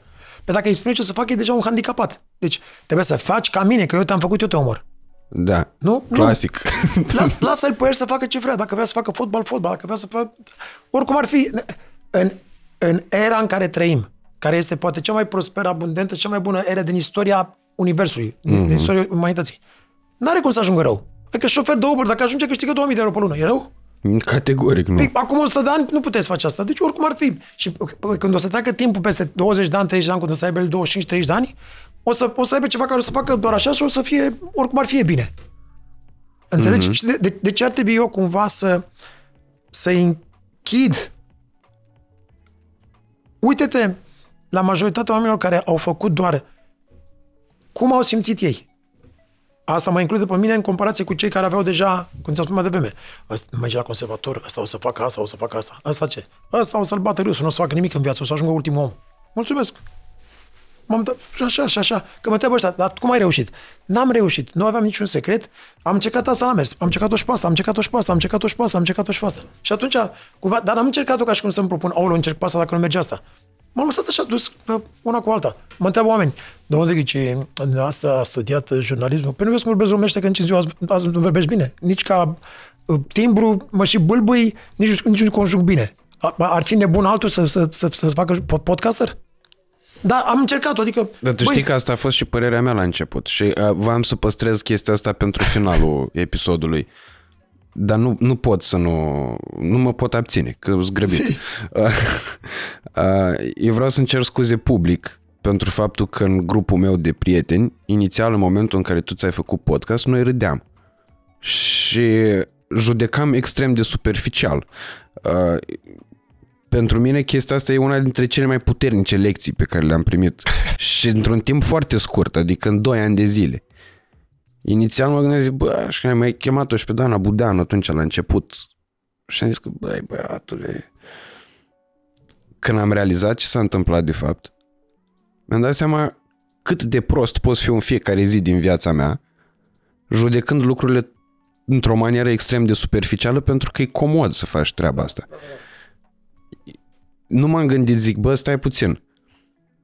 Hai să dau un search pe Google despre omul ăsta. Nu, dar... Că e nu, atât de simplu. Și îți mulțumesc pentru deschiderea ta și apreciez. Dar la mine, eu niciodată nu m-am gândit să fiu podcaster. Eu sunt un consumator din 2015-16 de podcasturi. Uriaș. Tim Ferris, Tom Blio, Joe Rogan, Russell, adică toți, toți, toți urmăresc podcasturi într-o disperare. Citeam cărți și mă uitam la podcasturi, adică sunt înfocat. Pot să spun orice podcast de la Tim Ferris, orice podcast de la Joe Rogan, adică pe din afară mă uitam la ele și le mâncam pe pâine. Înainte să fie moda cu podcasturi în România. 15, 16, 17, 18, 19, 20, adică le ascultam, le vedeam înainte de video, inițial le, le ascultam pe, pe telefon. Și zic într-o zi, mamă, ce mi-ar plăcea să, mie, să am un podcast așa, să iau interviul lui Jordan Peter. Adică mă gândeam direct la ăștia, la, la, la, ăștia, la ăștia lui Joe Rogan, nici mă gândeam de România. Și îi spuneam Cristine, mamă, ce vreau să fac și într-o zi un podcast, nu știu ce. Pe ce asta? Pe, da, trebuie să văd că ne pe Jordan, pe Jordan Peterson și astea. și Cristina, da, Păi, dar de ce nu începe aici în România? Ce să încep aici cu ăștia în România? Încep cu, o să iau, într-o zi scriu scrisoare lui Jordan Peterson și după aia vreau să scriu lui Gabor Mate și asta, lui Harari și aș vrea să scriu unul și lui Elon Musk și Cristina, Damian, nu o să mai încep niciodată. De, de ce? Începe de aici în România și pe aia, nu mă lasă-mă că... Ok. Și am mai trecut șase luni. Și m-am dus, m-am, m-am văzut cu Jordan Peterson la Londra. Zic, bună ziua, and uh, I want to take a podcast. Uh, yeah, you can, you need to talk to my people. Am venit iarăși acasă, în 2018 asta. În 2019, Cristina, nu dai drumul la ăla? Nu, că uh, trebuie să iau, mă gândeam acum, poate să iau Mike Tyson, că ai văzut că și Mike Tyson a reapărut iarăși și nu știu ce. Eu în continuu perfecționismul meu, ai înțeles? Adică, mm-hmm. Deci Asta nu e idealism mai mult decât... Da, idealism, dar, dar, dar nu avea treabă deloc cu să mă gândesc deloc, adică îmi plăcea, știi care era toată ideea? Nu de podcaster. Eram foarte curios, sunt curios și aș fi să l-am pe acolo să-i pun întrebările mele. De fapt, la mine asta era ideea. Mm-hmm. Nici nu mă gândeam, domnule, eu să fiu ăla, vorbesc gramatical bine, nu vorbesc, greșesc, poate conjug, poate... Nu, pe mine era, hei Mike, spune cum a fost aia sau cu tare. Întrebările mele astea era, adică mai mult ca o terapie sau ca o... să învăț. Și într-un final, a trecut și 2020, n-am făcut asta. Am început în 2020 să fac niște meditații și niște lucruri cu oameni în timpul pandemiei. Și oameni spuneam, Damian, mai fane, mai fane, că ne place, ne place.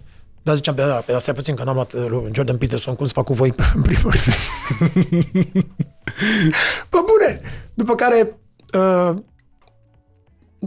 m-a invitat cineva la un podcast, nu mai știu, în 2020, nici nu era podcast, era ceva așa, și în 2021 zic, gata, dau drumul. Am făcut studioul în octombrie 2020 și a venit, a venit echipa mea de producție, Adrian Berzilă cu A, hai să dăm drumul stați puțin că mai trebuie să trimit eu un e-mail la unul afară, care am o idee la care pot să ajung, că mă gândeam poate iau totuși, nu e lui Elon Musk, dar lui Harari, poate, știi, zic încă nu, încă nu.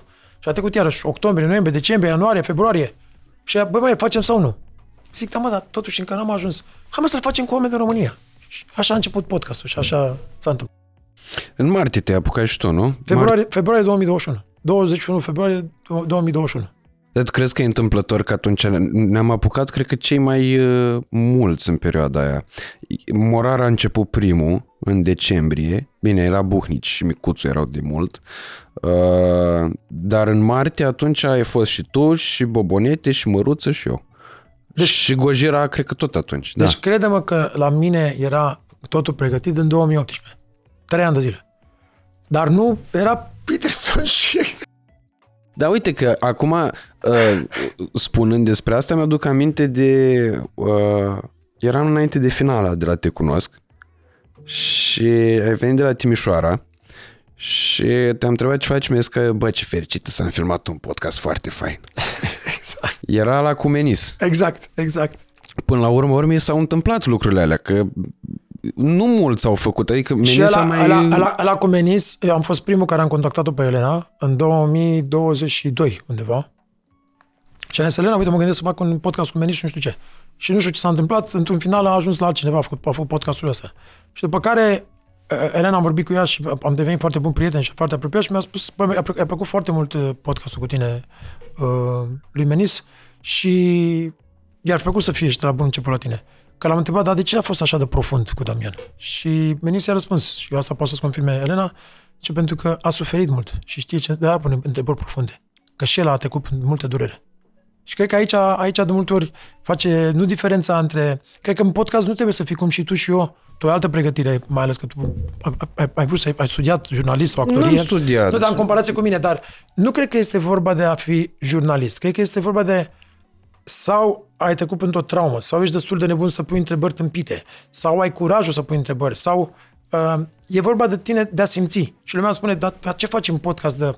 Am văzut că la tine sunt diferiți decât la alții. Pe, e normal Asta că sunt vreau alții. să zic acum. Exact despre asta vreau să-ți spun, pentru că în momentul în care mi-am dat seama cât de prost am putut să fiu, a fost un moment în care mie îmi vorbea multă lume frumos despre tine. Unul dintre oamenii respectivi a fost Ștefan Mandachi. Asta înainte de te cunosc. Și uh, când l-am avut, de exemplu, cel mai, re- cel mai recent exemplu, când l-am avut pe Joana invitat, pe domnul Mircea Joana, am căutat toate aparițiile dumnealui la toate podcasturile pe unde am mai fost și am văzut că era diferit la tine, după care la două zile distanță sau la o săptămână distanță vine Oreste la podcast și îmi zice că el l-a descoperit pe Mircea Joana în podcastul tău. Și aceeași senzație am avut-o și eu.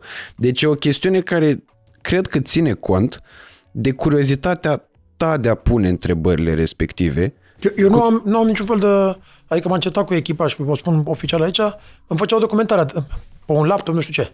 Și ăștia, ia uite, ăștia, îmi făceau documentarea, nu știu ce, și mă uitam la ea și puneam altceva acolo. Mă uitam la... De, de fiecare dată ăștia, what the fuck, îmi întreabă întrebările alea. Și, adică, pentru că eu merg foarte mult pe ceea ce simt. Adică în momentul când omul vine, intru foarte mult, sunt extrem de empatic și intru așa de mult în personalitatea lui încât nu pot, că ăștia mai sunt de multe ori spuneam, gata, asta e o linie, pune acum întrebarea, că asta e bună. Și zic, stai mă, săracul a spus că a avut o amantă, acum vrei să-l distrug, nu sunt la, cum se numea, la, la noaptea, la antena sau cum se numea, la... La capatul. Da, sau nu știu ce. Zic, nu, nu despre asta e vorba, adică, ok, a avut o amantă, a greșit, mare, perfect, să mergem mai departe. Și ce faceți? Cum sunteți sănătos? Adică sunt empatic cu el, adică nu vreau să-l distrug pe omul ăla. Mm-hmm. Adică la mine, să, am dat un exemplu tâmpit cu amanta. Uh, dar e vorba de mine de a avea deschiderea și curiozitatea de a afla lucruri mișto despre omul ăla. Și majoritatea, cei care sunt, care au fost și au înțeles asta, e un lucru pe care cred că îl simt și tu și felicitare că din tot sufletul meu cât de bine faci asta. Îți mulțumesc din suflet. Cred că simt și ei la mine majoritatea vin cu o agenda înainte. Băi, o să vorbesc nu știu ce despre ce, mm-hmm. mă săracii. Și după aia la sfârșit ce? Bă, dar ce mi-ai făcut? Că parcă vorbesc despre altceva. N-am dat cu bețișoare, n-am făcut nimic, adică nu e nimic în aer. Pur și simplu cred că este felul care cât sunt eu de deschis. Și de cele mai... De, a, existat, a existat de foarte multe ori și asta o recunosc, oameni nu cu care nu am uh, Rezonat. rezonat. Oameni care ei poate nu au fost atât de deschiși. Pentru că au venit clar cu agenda lor și cât de deschis am fost eu sau cât am, am stat ca să-i ascult, nu au vrut să se deschidă. Și atunci poate la noi e un podcast foarte reușit. Și asta mi-am dat seama, nu că e vina mea, nu e nici vina lui, a fost vorba doar de o deschidere.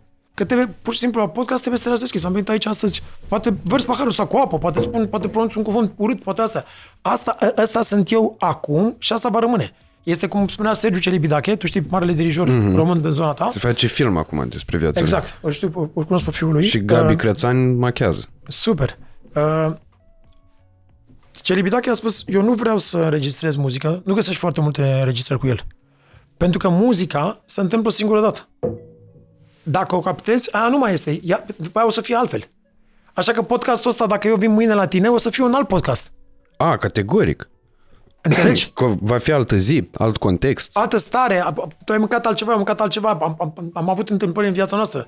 Așa că cât de mult ai încercat tu să-l controlezi, să fii 100% pe asta, oricum nu o să funcționeze. Așa că podcastul nu e vorba de a fi Nu jurnalist. există, sau că ar fi interviu și n-ar mai, n-ar mai vrea bravo, farmec. Bravo, bravo. Adică uh, treaba asta cu scriptul uh, nu e din, dintr-o lene, oarecum, pentru că eu m-am gândit că dacă nu cumva sunt un om comod, că am avut și o perioadă în care îmi scriptam toate lucrurile astea.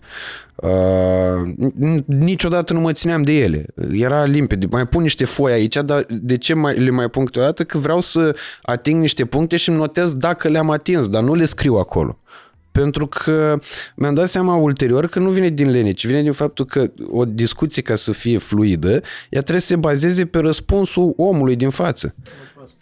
Adică nu pot, după ce tu îmi dai un răspuns, să îl ignor, să, să exclud complet posibilitatea de a dezvolta din răspunsul tău ceva.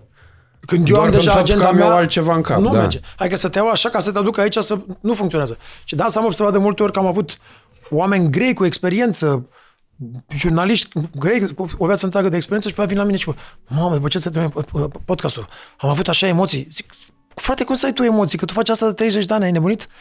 Pentru că și el e obișnuit să aibă o agendă. Și mm-hmm. la, un, la un podcast e fără agenda, adică îi dai drumul și asta e ce o fi, o fi. Ceea ce de multe ori se întâmplă și în uh, viață, pentru că asta ziceai de te, uh, de te cunosc, că tu nu studiai înainte, uh, uh, lăsai lucrurile să le faci în momentul în care erau de făcut și mi-am dat seama că adevărata bucurie atunci era când nu mă stresam și când nu îmi puneam în cap, zic, bă, trebuie să iau uh, nota, nu știu care, după care stăteam și mă gândeam, bă, nu-s cântăreț. Prima și prima dată, ce dracu, ești nebun? Da, da și când Hai te să mă reți, bucur. și când te reți dacă ești, acolo este un context unde oricum tu nu ești tu. Mm-hmm. Și atunci și dacă cineva îmi spune, bă, dar mea a cântat prost, mulțumesc frumos, nu sunt eu. Vino la concertul meu, a- acolo dacă cânt prost o să mă supăr, adică nu pe tine, mă supăr pe mine că, că n-am livrat. Dar aici unde am venit și eu încerc să fiu tot ce nu sunt eu. Mm. De ce m-a supărat? Că eu nu încerc doar să cânt ca doamna Sofia Vicoveanca, să mă și compor ca ea, să mă, să mă și mișc ca ea, să dau și din picioare ca ea, să și cânt ca ea, să-ți fac. Sunt 10 lucruri. Pentru oricât de mult aș face, adică tu crezi că eu pot să intru în personajul ăla într-o săptămână? Păi și dacă stau 5 ani, am cum să, să, să fac aia bine. Mm. Înțelegi? Și plus că mai e un lucru mare pe care l-am spus în emisiune. Și cu tot respectul, țin minte, l-am împărtășit cu Cristi Iacob asta și a, chiar a spus-o Cristi. Adică, uh, mulțumesc Dumnezeu, a fost o experiență ex- extraordinară pentru noi toți și mai ales când am cunoscut și pe tine și pe toți, care a fost foarte, foarte fain. Și am spus cu Cristi ceva. Zic, băi, văd aici, m-a pus Cristi, l-am dat o întrebare și zic, văd aici o grămadă de copii, adică că sunt, unii sunt aproape de, de vârsta copiilor mei, Mm-hmm. extrem de talentați. Dar există un singur lucru. Mi-am dat seama că pentru trupele de cover, spun asta, pentru industria noastră, este mare, mare, mare, mare lucru să cânti sau să fii într-o trupă de cover. Este foarte, foarte greu. Este mult mai simplu și mai ușor să fii tu artistul care faci muzica ta și ce știi tu să faci. Pentru că atunci tu nu trebuie să, nu trebuie să fii altul. Mm-hmm. Eu mi-am dat seama pentru prima oară, în Te cunosc de undeva, bineînțeles, când eram și eu 21-22 de ani, cântam ce cânta altcineva. Și poate nu mi se părea așa de greu, da? Dar mie este, mie mi este extrem de comod și ușor să fiu cine sunt eu. Ca să fiu altcineva, să cover după altcineva, este extrem de greu. Și încă ceva ce mi-am dat seama. Uh, am observat că erau mulți foarte talentați acolo, extrem de buni la copiat. Și le-am spus-o și în persoană ca anteprieteni. Zic, vezi că poți să devii atât de bun la copiat încât rămâi un foarte bun copiator, dar nu o să mai devii niciodată un original. Da. Și asta e foarte periculos. Pentru că dacă observi în lume în general, când spune cineva, mamă, cum cântă la cu pianul sau cum cântă la cu vocea, zici că e aia. E, Nu, mai bine prefer să spun, mamă, cum cântă asta cu vocea. Mamă, te, te aia pe tine, te cași pe tine în ce fel cântă asta cu vocea. El ca el. Uh-huh. Mai bine, mai prost cum o cânta, e stilul lui. În momentul când spui cântă ca aia sau ca ăla, L-ai depersonalizat complet. Gata, s-a terminat. Și cred că aici, cred că despre asta era vorba, adică băi, mai bine prefer să greșesc undeva sau să am o, o, o mică greșeală, prefer, adică să fie ceva unde sunt eu natural, decât să încerc să fac alt, altceva, adică să stau să perfecționez aia, că tot nu o să fiu, nu, tot nu o să fiu Sofia Vicuenca. Pe bun, adică sunt nebun? Dar cum de acceptat uh, ideea asta cu Te Cunosc? Pentru că pentru mine a fost un șoc momentul în care te-am văzut acolo. Cristi și echipa din Antena de mult m-au rugat și pentru Te Cunosc, pentru Asia Express, pentru mai multe show și am tot zis nu, nu, nu, nu, ani de zile, de când am jucat într-un serial Sacrificiu. Uh, atunci Ruxandra Ion m-a, m-a abordat și a fost să colaborez, să fac muzica și a, a vrut să-și joc în serial. Și pe atunci mi-am spus, hai, hai, hai, hai să facem. A venit pandemia, a venit copilul, a venit toate astea și am spus, nu, nu, nu, nu. Și de obicei, asta era totdeauna într-o perioadă unde am foarte multe evenimente. Mm-hmm. Și după cum bine s-a dovedit și ai văzut și tu, și în timpul non-evenimentelor, la mine tot era viața... Mie mi s-a părut incredibil și vreau să spun asta, vreau ca lumea să știe chestiile astea. Uh, au fost o grămadă de momente când tu plecai de la filmările de la Te Cunosc, cântai, mergeai la concert și te întorceai acolo. Exact. Și, și două într-o zi a fost, dacă mm-hmm. mai ții minte, da. Și când s-a lansat Canal de 2, ai fost și la petrecerea de lansare de la Te Cunosc și ai și cântat la Canal de 2. Ceea ce mi se pare absolut fascinant. Adică să poți să ai energia asta și era o perioadă în care tu beai doar cătină. Da, nu, nu doar nu, apă, nu. doar apă. Uh, apă, a fost aia cu, doar cu, doar okay. cu apă, postul negru. Okay. Da, uh, și tocmai asta a fost, adică având agenda foarte plină, zic, băi, nu, nu pot să fac față, nu, n-am cum. Și anul ăsta zic, băi, Cristina, hai să încercăm, dacă tu ne-ai contactat, hai să încercăm că nu o să fie chiar așa de, nu o să fiu chiar așa de ocupat. Nici mai știu, primele, primele două ediții a fost, nu, no, mint, nu, nu, că și atunci am avut, uh, și atunci a fost masiv și a fost, a fost nenorocire, dar am crezut eu cumva și cum mi-a, mi-a fost prezentată, băi, nu e chiar așa de greu. Vii luna și marțea, după care vii la antrenament, nu știu ce, după a treia săptămână eram, God, nu se poate așa ceva. Dar cumva am făcut față și a fost un... Uh, adică mi-am ieșit și eu în zona de confort. Au fost, uh, au fost niște momente foarte mișto. Mm. Da, și a fost o experiență, o experiență faină. Și cred că cred că m-am și apropiat de public altfel decât mă văzut pe publicul, pentru că de, de la foarte mulți oameni uh, nu, nu că sunt eu, nu cred că sunt arogant, că mi-ai cunoscut, nu cred că sunt fițos sau ceva, dar între mine și oameni era cumva o, o distanță. Mm-hmm. Și prin show ăsta cumva oamenii mă văd în piață, mă văd, mă, Damian, adică s-a făcut o apropiere și mă bucur de asta, chiar mă bucur sincer. Da, asta, asta mi se pare un, un mega avantaj al formatelor de genul ăsta. Pentru că te, bă, oricât de mult ai vrea să livrezi o imagine, până la urmă urmei se vede cine ești tu cu adevărat. Pentru că la exact. oboseala aia și având atenția distrasă de tot soiul de lucruri care se întâmplă, uiți să-ți mai pui masca de televizor. Domnule, stați puțin că sunt la televizor.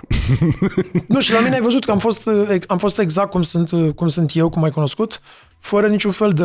Mulțumesc pentru apă, da, e bine. Cu drag. Uh, am fost cine sunt eu. Uh, de multe ori, mulți oameni au fost, domnule, de ce nu... De ce nu ai fost mai... Uh,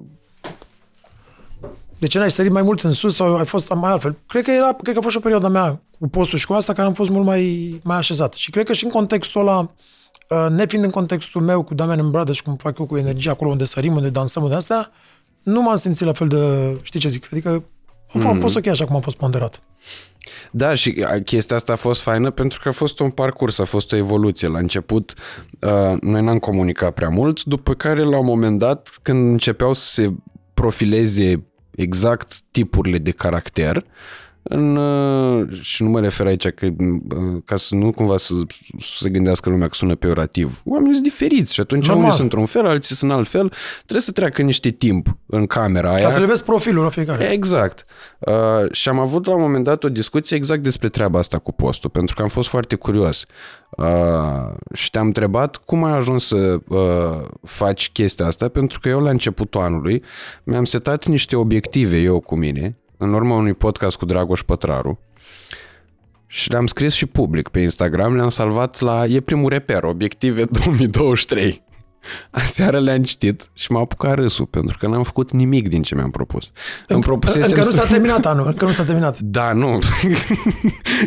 Slabe șanse. Mă uitam și vedeam că mi-am propus să investesc bani, să nu mai, să nu le mai dau foc. I-am investit de-am rupt. După aia am propusesem să mănânc sănătos, să fac sport și nu știu ce. Am mers o săptămână la sală după aia și sala e jos aici, la parter. N-am mai fost niciodată. Uh, de mâncat am mâncat totodată pe zi, dar nu că țin fasting, așa mănânc eu când mănânc când mi-amintesc. Și ce, ce-mi vine, Uh, în schimb, zilnic am reușit dieta mea pe bază de bere sau de altceva.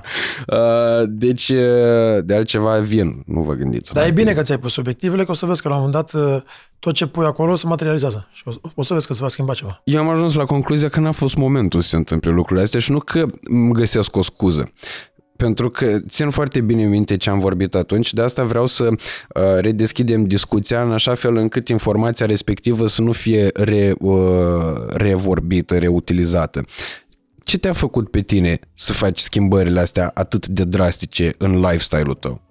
În primul rând, de pro două luni de zile tot primesc întrebări și vreau să spun asta oficial. Nu sunt bolnav. Nu sunt bolnav, n-am nimic, poate doar cu bibilica. Nu am nimic, nu am, nu am niciun fel de boală. Este, am făcut eu posturile pentru mine. Am făcut prima dată un post în, în martie, după cum știi că eram împreună acolo, uh, ca să dau jos câteva chile, da? Aveam, aveam 90 ceva și am ajuns la 92. 6-7 kg. Asta a fost primul un fel de detox. Al doilea post l-am făcut că mi-am dat seama cât de benefic este nu mai din punct de vedere al greutății. Pentru că odată ce ești la post, îți dai seama că puterea este doar înăuntru tău și scap de o grămadă de lucruri, de gânduri negative, de emoții negative, de traume, de lucruri care sunt atașate pe tine. Pentru că noi nu ne dăm seama, dar mâncarea poate este cel mai mare drog din toate drogurile. Este un drog uriaș mâncarea. Și lucrurile asociate, zahărul, pâinea, făina, sunt, e, e un drog care ne creează stări. Și în momentul când ajungi să fii în post de șapte zile, îți dai seama cât de bine ți este când nu trebuie să treci prin procesul de digestie și să fii în continuu uh, îmbuibat de mâncare și să nu poți să mai gândești clar. Deci ajungi să, să-ți placă să fii, să fii înfometat. E, e incredibil de, de fain. Și al treilea post l-am făcut tot așa ca să curez mai multe lucruri. Și în urma posturilor am dat jos ceva din greutate, am ajuns la 80 ceva de kg, nu sunt bolnav, sunt foarte bine, doar că vreau să spun ceva. Dacă tu mai fi cunoscut pentru prima oară acum, eu am acum 85 de kg, da? La 1,90. Tu e acum... greutatea ideală la da, înălțimea ta. Nu, e prima oară când m-ai văzut acum. Tu m-ai văzut prima oară, nu? În persoană. Se pare că sunt o persoană grasă? Deloc, nu? Adică spun, băi, e un, un om la 50 de ani care e fit. Da? Da. Da, dacă tu m-ai cunoscut acum 6 luni și aveam cu 15-16 kg în plus, acum normal că se pare că am slăbit. Și atunci spui, dar băi, da, ești bolnav, dar ai slăbit? Înțelegi ce mă spun? Mm-hmm. Nu, nu am nimic, mă, mă simt foarte bine, sunt foarte sănătos și mai e ceva. Îți și place când ești așa, nu că îți place cum arăți doar. Îți place cum te simți, cum te miști, cum, cât de mobil ești, cât de, cum poți să te înțelegi și ca energie din punct de vedere energetic. Și atunci nu sunt bolnav, nu am nimica, Decizia a fost de la începutul anului să schimb, nu din punct de vedere doar dietă, nutriție și sănătate fizică, toate cele trei corpuri. Corpul mental, corpul fizic și corpul emoțional. Și prin postul negru am văzut niște rezultate incredibile. Și în ultimele două săptămâni, știi că am fost la Hello Chef, unde am fost nevoit să încerc niște lucruri, că eu de obicei mănânc vegan și o singură dată pe zi, intermittent mm. fasting, și în ultimele trei zile iarăși am mai gustat niște lucruri cu Cristina în Marbella. Ieri am venit acasă am mâncat ca să vezi cum e gustul. Și dacă îi dai, începe puțin iarăși, câte puțin să vrea iarăși. Și de astăzi o iau ușor, ușor cu fructe și de mâine mai fac un post de șapte zile. Deci o dată la 40-45 de zile mai fac un post. Mai curezi niște lucruri și vei vin apoi la tine cu picioarele pe pământ. Cam asta e tot. Dar crezi că dacă în decursul vieții tale n-ai fi făcut niște excese, uh, mai mult de băutură, sau... de prostii, de alte da, lucruri. Da, mai mult da. sau mai puțin mari. Da. Că nu, poate nimeni acum să le uh, Cat, uh, da, da. ierarhizeze cumva. Da. Dacă n-ai fi făcut excesele respective, ai fi avut astăzi puterea să ții uh, un post atât de drastic, adică să te duci la o altă extremă? Da, dar nu știu dacă cineva care n-a făcut excesele poate să țină postul negru. Eu, eu cred că oricine poate să-l țină, adică nu mă dau mai deștept că l-am ținut. Uh, l-aș l-aș recomanda oricărui om, e incredibil, adică schimbă viața. Este Cezare Elisei care face sus în Bata Dorne, are are acolo tabăra care face și schimbă vieți, de la diabet, la ferește, la gastrită, la cancer, la orice fel de boală. Uh, au fost momente când am, am avut, uh, așa cum ai spus tu, niște excese. Uh, poate și din cauza, nu vreau să intru într-o poveste de asta a copilăriei sau traume, poate și din cauza meseriei. Adică, cum spunea Aurelian Andreescu, Dumnezeu să-l ierte, când eram copil și îl întrebau, mai este, dar de ce nu asta beți? Păi ce, când te uiți la masă, nu te întreabă nimeni ce mănânci. Ce bei? Mm. Asta e prima întrebare. Am avut și momente când uh, am și băut mult, am avut momente când uh, am, am și mâncat dulciuri, am și fumat, am și fumat alte prostii, am făcut o grămadă prostii pentru că așa era contextul, așa era vârsta și dacă te uiți la orice artist în anii lui dintre 20, 30, 40, te uiți la interviu cu Paul McCartney, cu Led Zeppelin, cu oricine, toți au avut perioade când au folosit diferite instrumente ca să acceseze alte părți ale lor. Ba băutură, ba droguri, ba prostii, ba alte lucruri, da? După care îi vezi undeva la, după 50, 50, 55, 60, 45, toți vegani meditează, posturi negre, nu, nu o fac ca o modă, dar mă uitam la mine, mă uitam la ei care eram fanul lor și nu-mi vine să cred că am, am ajuns acum la vârsta asta să mă compor ca ei, cu toate că ei sunt în cealaltă generație. Când eu m-am uitat la ei în perioada, mă uitam la ei în perioada de rock și de perioada aia lor, cu toate nebunile și îmi plăcea, mamă, ce aș vrea să fiu ca aia. Și după aia am devenit ca ei în perioada aia, cu băutura, cu drogul, cu toate alea. După care mă uit, mă uit acum la ei în perioada când ei, dacă am eu 50, ei 80. Și mă uit la ei când ei s-au dat după aia pe veganism, în anii 80 deja, s-au dat pe yoga, s-au dat pe apă, s-au dat pe posturi, s-au dat pe tot felul de lucruri și sunt așa, zic, mamă, cât de mișto, deci, e, iarăși vorba de, mani- de manifestări, adică se manifestă totul într-o altă... Mm-hmm. Face sens? Da, plus că mai e o chestie, eu cred că aici e vorba exact despre ceea ce spuneai tu, pentru că despre etape. Pentru că urmărind ca să aflu toată povestea lui Damian Drăghici, uh, mi-am dat seama că parcursul e unul clasic, doar că tu ai ajuns în punctul ăsta și pentru faptul că ai avut puterea de a conștientiza. Pentru mulți, etapa de uh, băutură, droguri și de uh, Rămâne așa... artisticăraie Uh, nu, nu numai că rămâne, dar poate să le fie fatală. Da, da. Pentru da. că dacă nu știi când să te oprești, am și acum se vede tot mai des, pentru că parcă e, bine, probabil și datorită în cărți, evoluției tehnologice, că acum vezi mult mai multe lucruri. Înainte acces, trebuia, înainte vedea, exact. Da, trebuia să vină nu știu ce paparați, să te urmărească, să te prindă, să nu știu ce. Acum îl filmează cu telefonul mobil oriunde și ajunge bă, viral pe TikTok. Uh, observ că există mulți pentru care treaba asta pare că e punctul terminus a carierei lor și ferească Sfântul chiar și a vieților lor. Că e o nebuneală de asta. Și uh, vreau să te întreb cum faci să găsești echilibru din toate lucrurile astea. Pentru că mie nici, sincer să fiu, nu am nimic, nu pot să judec așa ceva, ferească Dumnezeu, dar nici nu, nu pot să înțeleg un om care îmi zice că eu n-am băut niciodată. Da, adică, nu, nu, înțeleg, înțeleg bă, n-ai avut curiozitatea aia să vezi ce se întâmplă, adică... Înțeleg ce spui și e, e o întrebare foarte bună. Nu știu, n-aș putea să mă pun în situația aia, cu toate că la mine totul a fost iarăși delayed, întârziat. Deci eu nu am fumat țigări, uh-huh. nu altceva, până la 35 de ani. Deci cum ar fi tu peste 8 ani. Ok. N-am fumat. Și pe aia când am fumat 10 ani de zi, am fumat câte un cartuș în fiecare zi. Tu vorbești serios, adică fumai 10 pachete țigări? Da, mă, 5-6 pachete, adică non-stop fumam.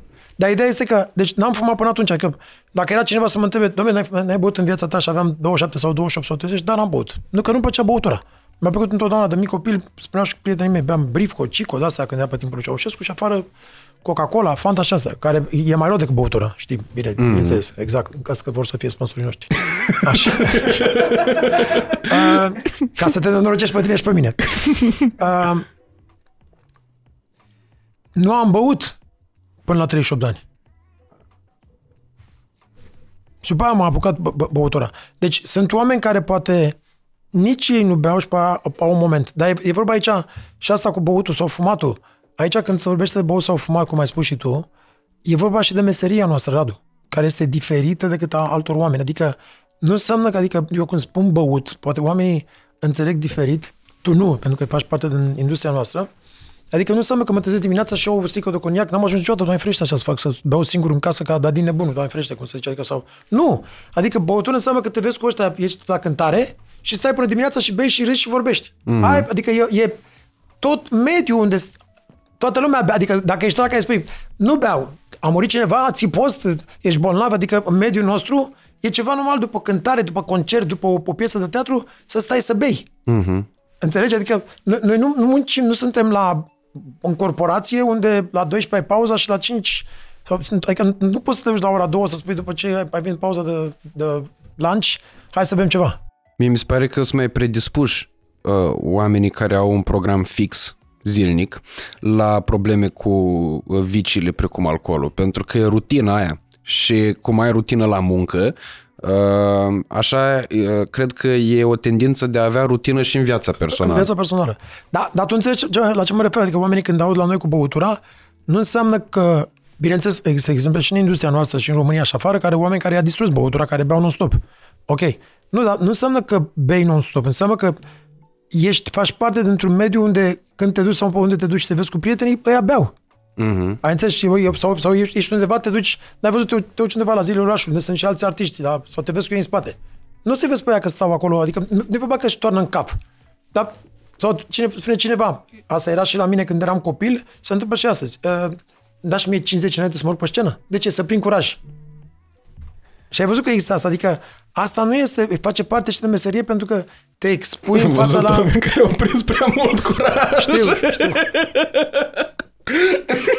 Așa este, așa este. E o glumă pe care nu o putem Nu, nu, nu, nu, dezvolta. nu, dar așa este, așa este, că mi s-a întâmplat și mie, s-a întâmplat la mulți oameni, unde ai nevoie de, de așa de mult curaj, unde după aia ajungi să bei toată sticla ca să prinzi curaj. Trebuie să fie pe toată ca să se revii de la curajul ăla că e prea Exact. mult. Dar în copilărie, adi- în copilărie era un lucru pe care l-auzeam și spunea, uh, bea bă, și tu, pune și tu puțin pe limba așa, că, de ce? Ca să prinzi puțin, puțin curaj. Acum, ți-o spun sincer, observ. Sunt oameni care nu sunt alcoolici sau ceva, nu, care nu beau foarte mult, dar am, am oameni colaboratori de mei care au fost la mine în trupă care înainte de eveniment spun uh, băieți, vreți să beți ceva la noi acum, de exemplu, de când eu nu mai beau de 5 ani de zile, când mergem la un eveniment sau ceva, oamenii se întreabă și organizatorii, nu dar v-ați pocăit? Ce aveți? De ce? Când noi te cerem la ăștia ce? Apă, cafea, juiceuri, niște fructe pe masă și humus. Și ăștia de la tot, tot mititei porci, sticle de vin, whisky și vodka, nimic. Dar ideea este că mai, mai există un om sau doi în orchestră care spune, "Bă, vă frumos, înainte să începem, îmi dați mie 50? Pentru că a rămas această să se detașeze puțin de emoții sau ceva, înțelegi? Nu contează ce vârstă are. Mhm. Și asta, și asta nu e ceva de judecat. Dar cred că, ca să răspund după tot, toată paranteza asta lungă la, la răspuns, cred că toate excesele pe care le-am făcut a fost la un moment dat o conștientizare, un moment de conștientizare unde vrei să schimbi lucrurile și îți dai seama că, băi, asta nu este calea. E clar că pe partea asta, dacă stau cu băutura și stau cu toate adicțiile și cu toate astea, nu o să-mi facă bine. Și vreau să merg pe o cale mai, pe calea, așa cum o consider eu dreaptă pentru mine. Uh, e clar că dacă îți dai seama că ești o persoană care ai, ești ușor, ai tendințe ușor spre adicții sau dependențe și dacă poți să le controlezi e foarte bine, dacă ai și uh, generațional în familia ta? Oameni care au avut aceleași tendințe, atunci e clar că e mai bine să o eviți. Când tai că tu a murit tot de, de probleme cu alcoolul, bunica tu tot de probleme cu alcoolul și altcineva tot de probleme cu alcoolul, hai să o lăsăm puțin mai moardă, că e mai bine cu apică, un jus și nu știu ce. Uh, Dacă e să mor, tot mor, dar măcar nu, nu să o iei pe același drum, adică să vinde, să nu mai mergi la fel cu copiii sau cu altcineva, să poți să fii ok și în societate, adică și există, înseamnă că fără băutură nu poți să te simți bine sau să te distrezi? Ba da, te simți bine și fără băutură, te distrezi și pe asta și după, după un timp și cercul tău de prieteni să, să, să dă pentru o sită cumva. Nu te mai sună aia care te aveau în continuu la șpriț, a, lasă-mă pe asta, de ce? Pentru că ăsta nu mai e, s-a dat uh, cu ăștia alții, e cu apă sau cu, e, e, e vegan. Da, m-am dat cu ăștia cu apă. Nu contează. Dar, dar, dar, dar nu mă deranjează, pentru că oricum, știi cum e, tu știi asta și majoritatea știu. Cel mai nașpa e să stai cu cinci oameni la masă care ei beau și tu nu bea. Că nu, nu, nu, nu, nu te înțelegi deloc cu ei, adică Da. n-ai, n-ai niciun limbaj comun. Și n- n-am nimic cu oamenii care beau, Doamne ferește, dar înțelegi ce vreau să spun. Mulțumesc Dumnezeu, și mie, mie bine așa. Sunt concentrat, pot să mă concentrez la ce am eu de făcut și de realizat. Sunt ok cu copilul meu, cu Cristina, suntem ok, adică am de făcut lucruri și mi-e bine așa. Cum reușești să faci față unui program atât de încărcat? Pentru că, repet, mie mi se pare uneori eroic să poți să duci atât de multe lucruri. Cred că, cred că asta contează foarte mult. Contează foarte mult cât dormi, care la asta încă și eu sunt deficitar, adică trebuie să dormi neapărat 7-8 ore.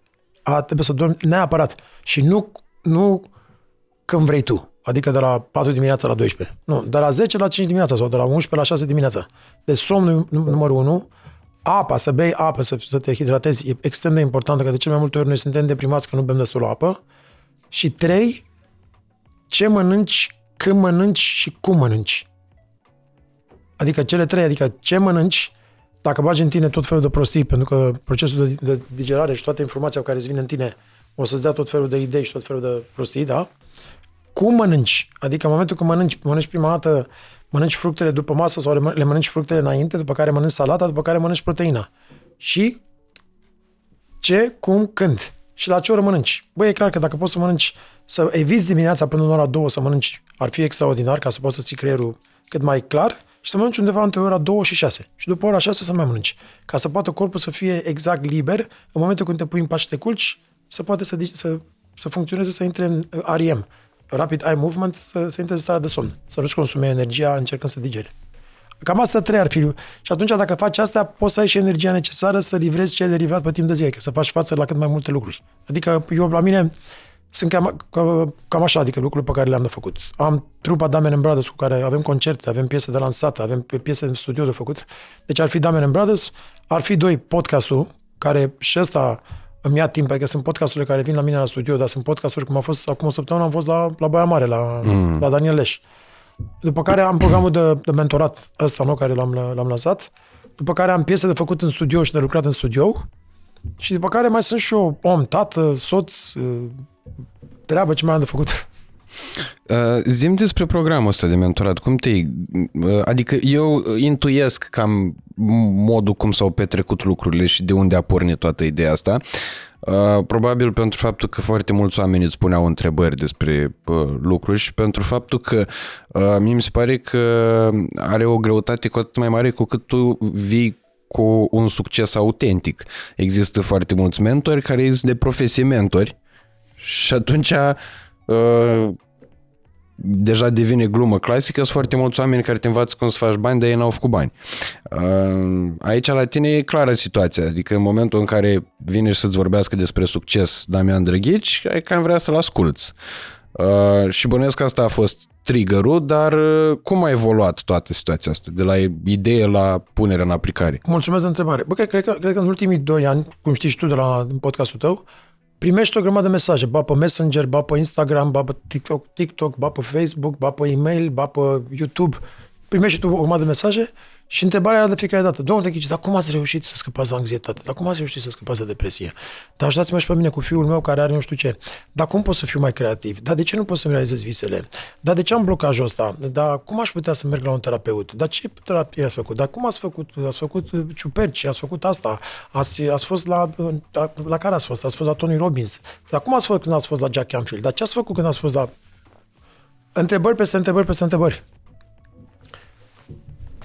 Uh, cum nu poți să pui pe o asistentă sau pe cineva să răspundă, că asta nu era o întrebare, doamne, de când aveți următorul podcast? Că atunci cineva care se ocupă de podcast poate să răspundă la asta. Uh-huh. Și atunci majoritatea întrebărilor astea veneau la mine și trebuia să răspund eu. Și fiind o persoană care mi-a spus o dată cineva foarte, un lucru foarte interesant și o să rămână toată viața în cap. Dacă aș fi un uh, terapeut, sau nu, nu spun despre toți terapeuții, așa dacă au o idee, spune, e mai ușor e cel, cel mai ușor să uh, ajute pe cineva este unul care s-a vindecat el sau în procesul de vindecare pentru că înțelege pe la îndurere și ajută și pe el să vindece. Dacă ești unul care doar te-ai, te, te duci să studiezi a ca terapeut, adică tu știa ca meserie, dar nu te-ai vindecat tu ca să poți să-l vindești pe ăla. Înțelegi? Și atunci, bineînțeles că tu ai o altă empatie față de omul la care își cere ajutorul. Pentru că vrei să-l ajuți din suflet, să spui, uite, băi, pentru mine am fost la asta și la asta și la asta, n-a funcționat, dar pentru mine a funcționat asta și asta și asta. Nu știu dacă o să funcționeze și pentru tine, dar uite numărul ăsta din România, numărul ăsta de afară, numărul ăsta și poate funcționează. Ai înțeles? Dar nu știu. Că și eu, adică, din, din 50 am încercat 40 și 3 au funcționat. Și ale alte 37 nu au funcționat. Și făcând asta ușor, ușor, ușor, ușor, mai multe lume spunea, dom'le, dar, dar, dar nu aveți un program, ceva, să ne vorbi și nouă. Și am făcut un webinar, am mai făcut un webinar, după care am, am mai făcut un, un eveniment live, am mai făcut încă un eveniment live și ușor, ușor, ușor, ușor, zic, bă, stai puțin că ăsta la un moment dat, adică având acces la așa de mulți specialiști, ai văzut care aduc și în podcast, că podcastul meu cumva a luat într-o altă direcție, mai ales la care fac marțea, mm-hmm. pastila pentru sănătate, pentru suflet. Zic, hai să fac ceva, să pot să pun asta într-un context unde oamenii au acces la un program cât mai bine dezvoltat, să poată să înțeleagă ceva despre ei. Și trebuie să o luăm clar de la bun început. Adică fac un program de 10 luni de zile, unde au acces la mine 4 ore pe săptămână, timp de 10 luni de zile, și au acces numai la mine. Primele șase luni de zile au acces câte două sau trei ore în programul ăsta, la 24 de specialiști, 24 de săptămâni. Săptămânal. Cine? Cel mai bun pe somn, cel mai bun pe nutriție, cel mai bun pe suplimente, cel mai bun pe probleme din copilărie, tra- traume transgeneraționale, cel mai bun pe vieți anterioare, cel mai bun pe respirație, cel mai bun pe constelații, cel mai bun pe cognitive behavior therapy, cel mai bun, adică o luăm totul de la capăt, să vedem ce a fost în urmă în primele 12 săptămâni și următoarele 12 săptămâni începem, în alea primele 6 luni, mai rămân încă 3, mai rămân încă 4 luni, începem să reconstruim de ce am fost blocat.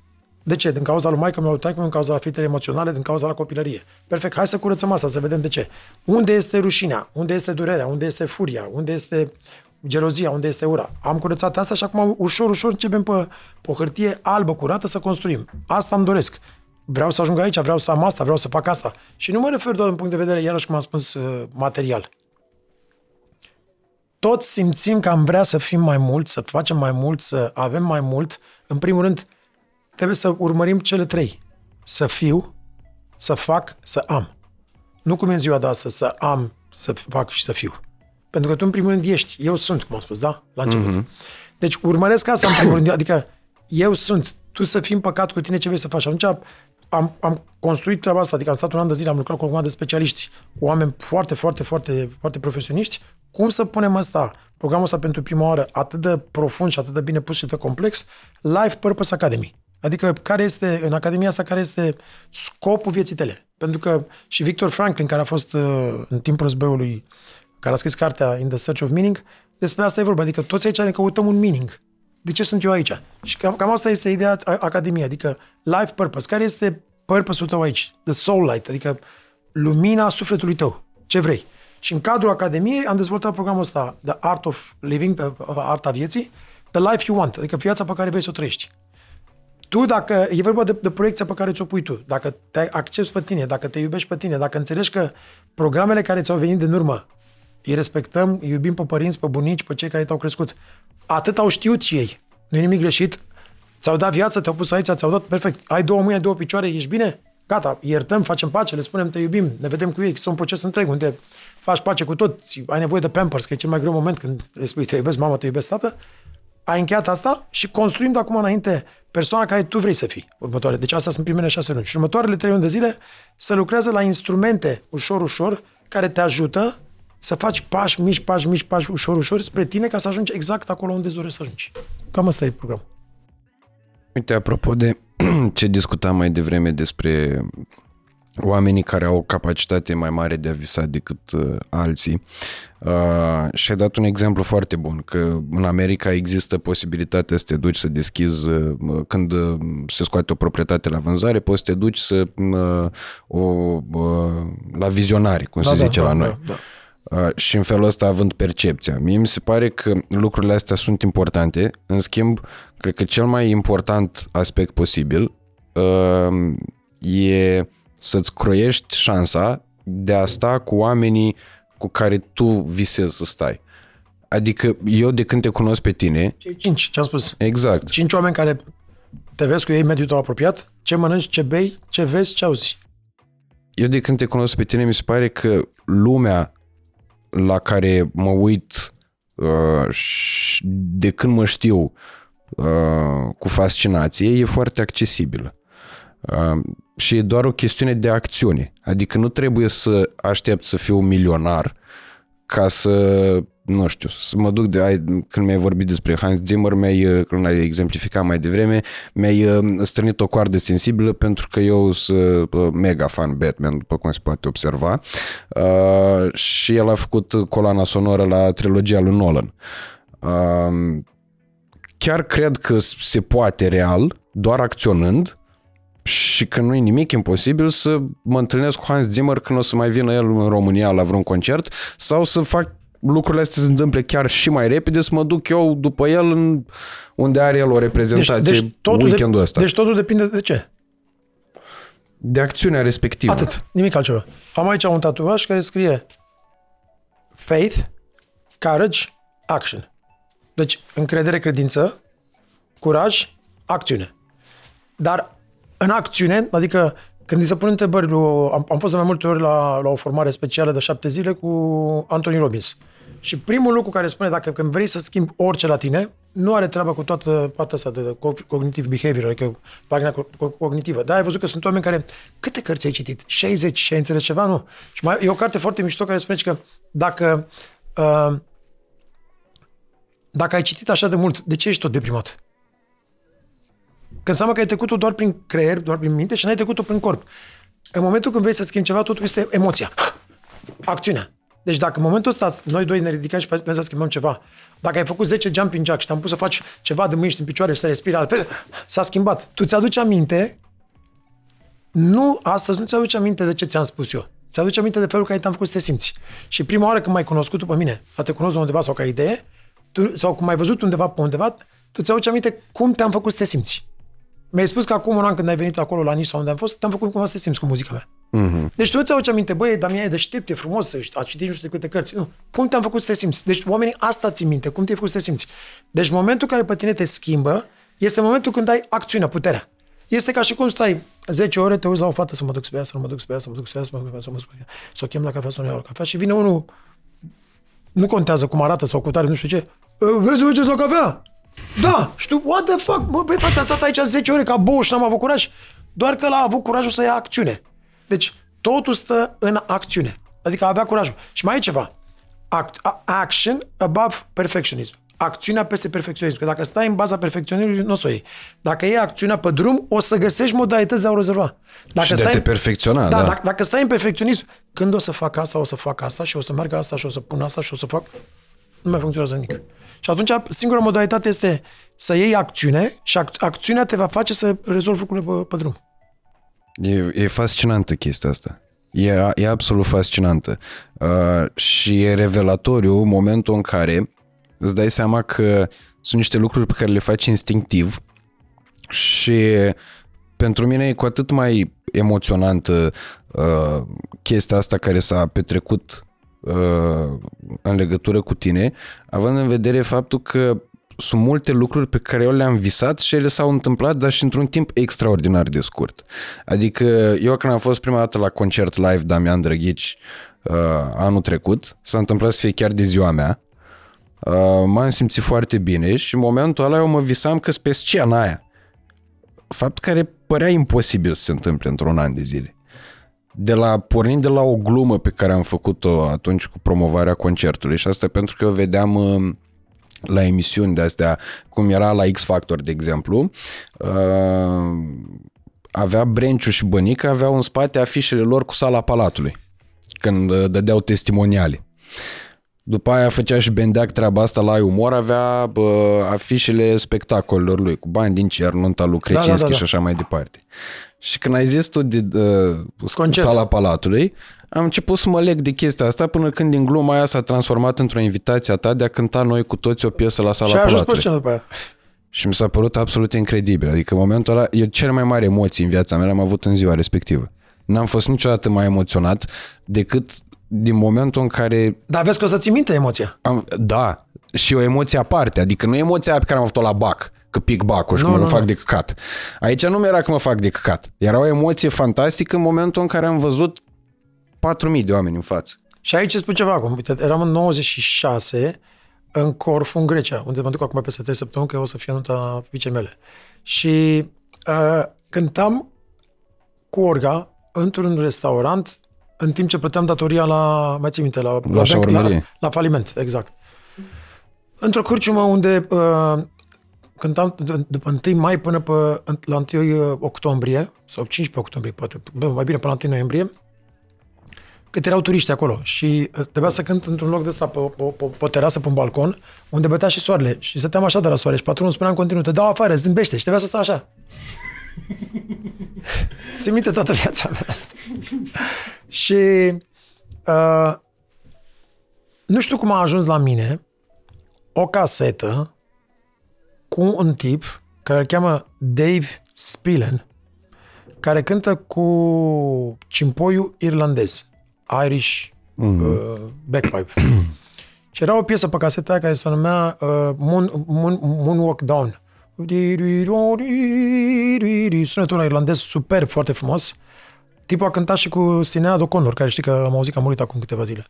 Și, băi, piesa asta o ascultam și leșinam. Leșinam. Grecia, 1996, uh, august sau ceva.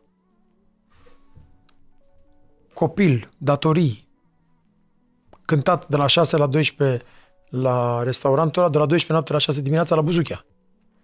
Uh, Pe timp de zi mai căutam ceva de muncă ca să pot să, să, pot să plătesc în datorii. Adică nu, nu o situație, nu știu cum. Ascultam piesa aia și mă gândeam la asta și eram nebunit și turbat după, după piesă și după el. După 2 ani de zile, deci 97 am ajuns la Berkeley, în 98 primesc un telefon de la Paul Winter, unul dintre cei mai mari saxofoniști din lume, care a câștigat vreo 14 Grammy-uri, și zice, Damian, vrei să vii să vii cu mine pe un album? Da, bineînțeles. M-am dus în Connecticut, ajung, scot naiul, nu știam cine mai e altcineva, și vine lângă mine un tip să pune și începe să cânte cu Irish Backpop, David Spillen. Și începe să cântăm exact piesa aia. Wow. Și cu albumul ăla am fost nominalizați la Grammy și am și câștigat Grammy. Asta în 24 de luni. Adică, care erau șansele? Care erau șansele? Păi tu atunci ai avut teaserul. Când, uh, Exact. când ai primit caseta respectivă, uh, regizorul ți-a dat textul cum ar veni. Exact. Vezi, uite, ăsta e textul pentru rol. Uh, un alt lucru care mie mi-a plăcut teribil de mult în legătură cu tine e faptul că uh, toată industria muzicală te respectă. Și toți oamenii din uh, multe alte domenii au uh, un raport uh, în legătură cu persoana ta uh, care arată faptul că tu ai făcut bine ce ai făcut și că ai tratat pe oamenii aia corespunzători de fiecare dată și cu fiecare ocazie. Uh, vreau să te întreb cum vezi tu, în schimb, uh, Eu am crezut Ceilalți întotdeauna, am crezut, cântăreți am și- crezut întotdeauna că am făcut prost. uh, presupun că pentru foarte mult timp uh, am fost și sunt încă cel care se autobiciuiește și vrea să facă totul bine și perfect, adică să nu... Nu să nu greșesc față de alții, să nu greșesc față de, de mine, față de familia mea și față de, față de Dumnezeu de noi. Adică să mă asigur că, bă, este o relație corectă între noi. Uh, Îți mulțumesc că mi-ai spus asta. Știu că oamenii poate, poate, poate mă respectă, unii poate mă consideră, aveam asta în trecut, poate mă consideră prea exigent sau prea... Cred că eram și eu poate mai exigent uh, în felul meu. Unii poate mă consideră puțin prea într-o bucată, băi, vreau lucrurile doar așa ca să iasă bine muzical și astea. S-au schimbat multe lucruri și la mine și mulțumesc Dumnezeu. Uh, avem o grămadă de muzicieni și o grămadă de artiști foarte, foarte talentați. Uh, the freedom of expression, asta care, despre care se vorbește și să, am, am luptat cu toții și în România și afară, nu este doar libertatea expresiei prin să spui ce ai de spus împotriva guvernului sau să faci un, un protest. Cred că the freedom of expression este în orice. Atunci, dacă, dacă unul va să cânte manele, altul rap, altul trap, altul foaie verde măzărică, uh, nu, nu sunt eu cel care pot să judec dacă e bine sau nu. Așa cum ai spus tu mai devreme și am apreciat asta și de fiecare dată și eu când uh, simt că fac un lucru ca asta, mă simt deschis să spun omului acela care l-am judecat, că simt că mă iert pe mine și iert uh, răutatea de mine, ai spus că poate mai judeca la început când am făcut podcastul. Așa că dacă eu ascult acum pe unul care aud o piesă care a făcut-o și îl judec, nu fac altceva, cum, spun, cum spunea Jung, decât să mă judec pe mine. Adică când arăs cu degetul încolo, arăs cu, cu unul încolo, arăs cu două spre tine sau trei. Uh, nu pot să judec pe cineva dacă face un gen de muzică mai altfel, pentru că gândește-te că eu poate dacă judec, o judec și în urma experiențelor mele muzicale. Eu am 53 de ani anul ăsta, fac muzică uh, de la 3 ani, deci fac muzică de 50 de ani și fac muzică profesional de 40 de ani. Cânt profesional zilnic. Pe dacă, dacă e să-l judec pe ăla la 20 de ani că a scos o piesă de trap care sună de tot la hatul, da? Pe pune 50 de ani de ascultat muzică și de făcut muzică, să-i spui lui, lui copilul ăla care de 6 luni de zile a făcut și el o piesă. Ar fi cumva necorect în fața universului să judec eu asta, înțelegi? Uh-huh. Adică mai mult trebuie să apreciez curajul pe care l-a avut, curajul care l-a avut să, să ia acțiunea, să facă asta și deschiderea lui. Deci e clar că este o liberă exprimare omul și-a pus aia acolo și poate în 2 ani, în 5 ani, în 10 ani, ceea ce face el, e clar că va avea, o să, o să progreseze și el să o ajungă la, la un alt nivel. Sau poate nu, poate nu înțeleg eu, nu am capacitatea de a înțelege eu ce face el într-un, într-un anume stil muzical. Am spus trap, rap, manele, pop, ce-o fi. Nu contează. Dar e clar că omul ăla, dacă ai menirea lui și sunt 1000, 2000, 5000, 10.000 de oameni cărora ceea ce face el e pe placul lor, înseamnă că e ceva, e ok. Omul ăla, omul ăla transmite o vibrație corectă, o energie vibrație, o, o energie bună. Mm-hmm. Nu are de-a face cu ce cred eu din punct de vedere muzical sau tehnic.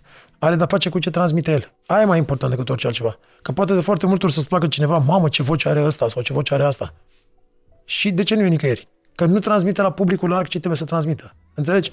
Așa că n-am decât uh, cuvinte de laudă pentru oricine care face orice face și care are curaj să scoată. Înțelegi? Mai ales în urma și experiențelor mele. Adică și eu cred că eu sunt unul care încă uh, din cauza perfecționismului poate de multe ori nu, nu, nu scot lucruri pentru că le vreau așa cum le vreau eu la un nivel care le vreau eu. Dar e clar că s-a dovedit și mi se dovedește și mie și tuturor, cum ai spus și tu, acțiunea, că trebuie doar să faci ceea ce simte inima ta, să scoți și ce o fi, o fi, Dumnezeu știe mai bine care e viitor. Uh, mie uh, mi se pare că nimic nu e întâmplător. Și uh, întâlnirea noastră mi se pare că nu e întâmplătoare. Dar întâlnirea asta a cam durat și că trebuie să plecăm. Zi. Asta pregăteam uh, încheierea, în schimb... Astăzi, astăzi Andrei face 4 ani și 5 luni și mi-a spus Tati, azi am făcut 4 ani și 5 luni și mai am puțin și fac 1,60. Adică 1,60 m. da, nu mai are până la 1,60 m, nu e chiar așa de înalt. Are, are 1,30 e foarte înalt, de 4 ani. Da, dar 30 cm totuși... Da, mă, dar el sare, așa îi pune o mână și unde, tati? 1,45? Mamă, mai am puțin 1,50. tati, când o să am 18 ani o să ajung... Cât ai tu la picior? 47. Bine, eu o să am 50. Cu toate că are deja 30 la picior, așa că mai mult ca sigur o să aibă 50. Eu uh, îți mulțumesc tare mult. Și eu îți mulțumesc, uh, Radu. Felicitări pentru tot ce faci, pe bune. Și bine că fumezi. Îți mulțumesc din suflet și uh, îi mulțumesc și Cristinei și uh, tuturor oamenilor pe care i-am cunoscut prin intermediul tău, inclusiv uh, prietenilor care ne-au uh, decorat aceste draperii, care tot din uh, partea da, lui da, Damian da, au da, venit da, la mine, an mare da, decor. Da. Că eu aveam uh, gluma aia, că ziceam, zic, bă, ca să fie clar, orice problemă aveți, Damian Drăghici sigur are o rudă care se pricepe pe partea aia. Sigur, are el un văr, un nepot, ceva are. Uh, îți mulțumesc tare mult și, și mulțumesc. sunt onorat de faptul că am și șansa asta mult, de mulțumesc, felicitări pentru tot ce faci, ție și băieților. Uh, felicitări pentru tot curajul care l-ai avut și la te cunosc să, să, să livezi cum ai livrat. Îmi pare bine că te-am cunoscut și mie și Cristine și chiar uh, ești un prieten al nostru pe viață. Îți mulțumesc din tot sufletul. Uh, la revedere, vă mulțumim! Oameni buni, nu uitați să lăsați un like, un comentariu și să distribuiți acest podcast dacă v-a plăcut. Da, și oricum ar fi, uitați-vă mai mult la podcastul meu, că e mai bun decât al lui. Exact. uitați-vă mai ales marța la Damian, glumesc, joia glumesc. uitați-vă la mine. Vă mulțumim mult! Doamne ajută, vă pupăm, să aveți în continuare o vară minunată.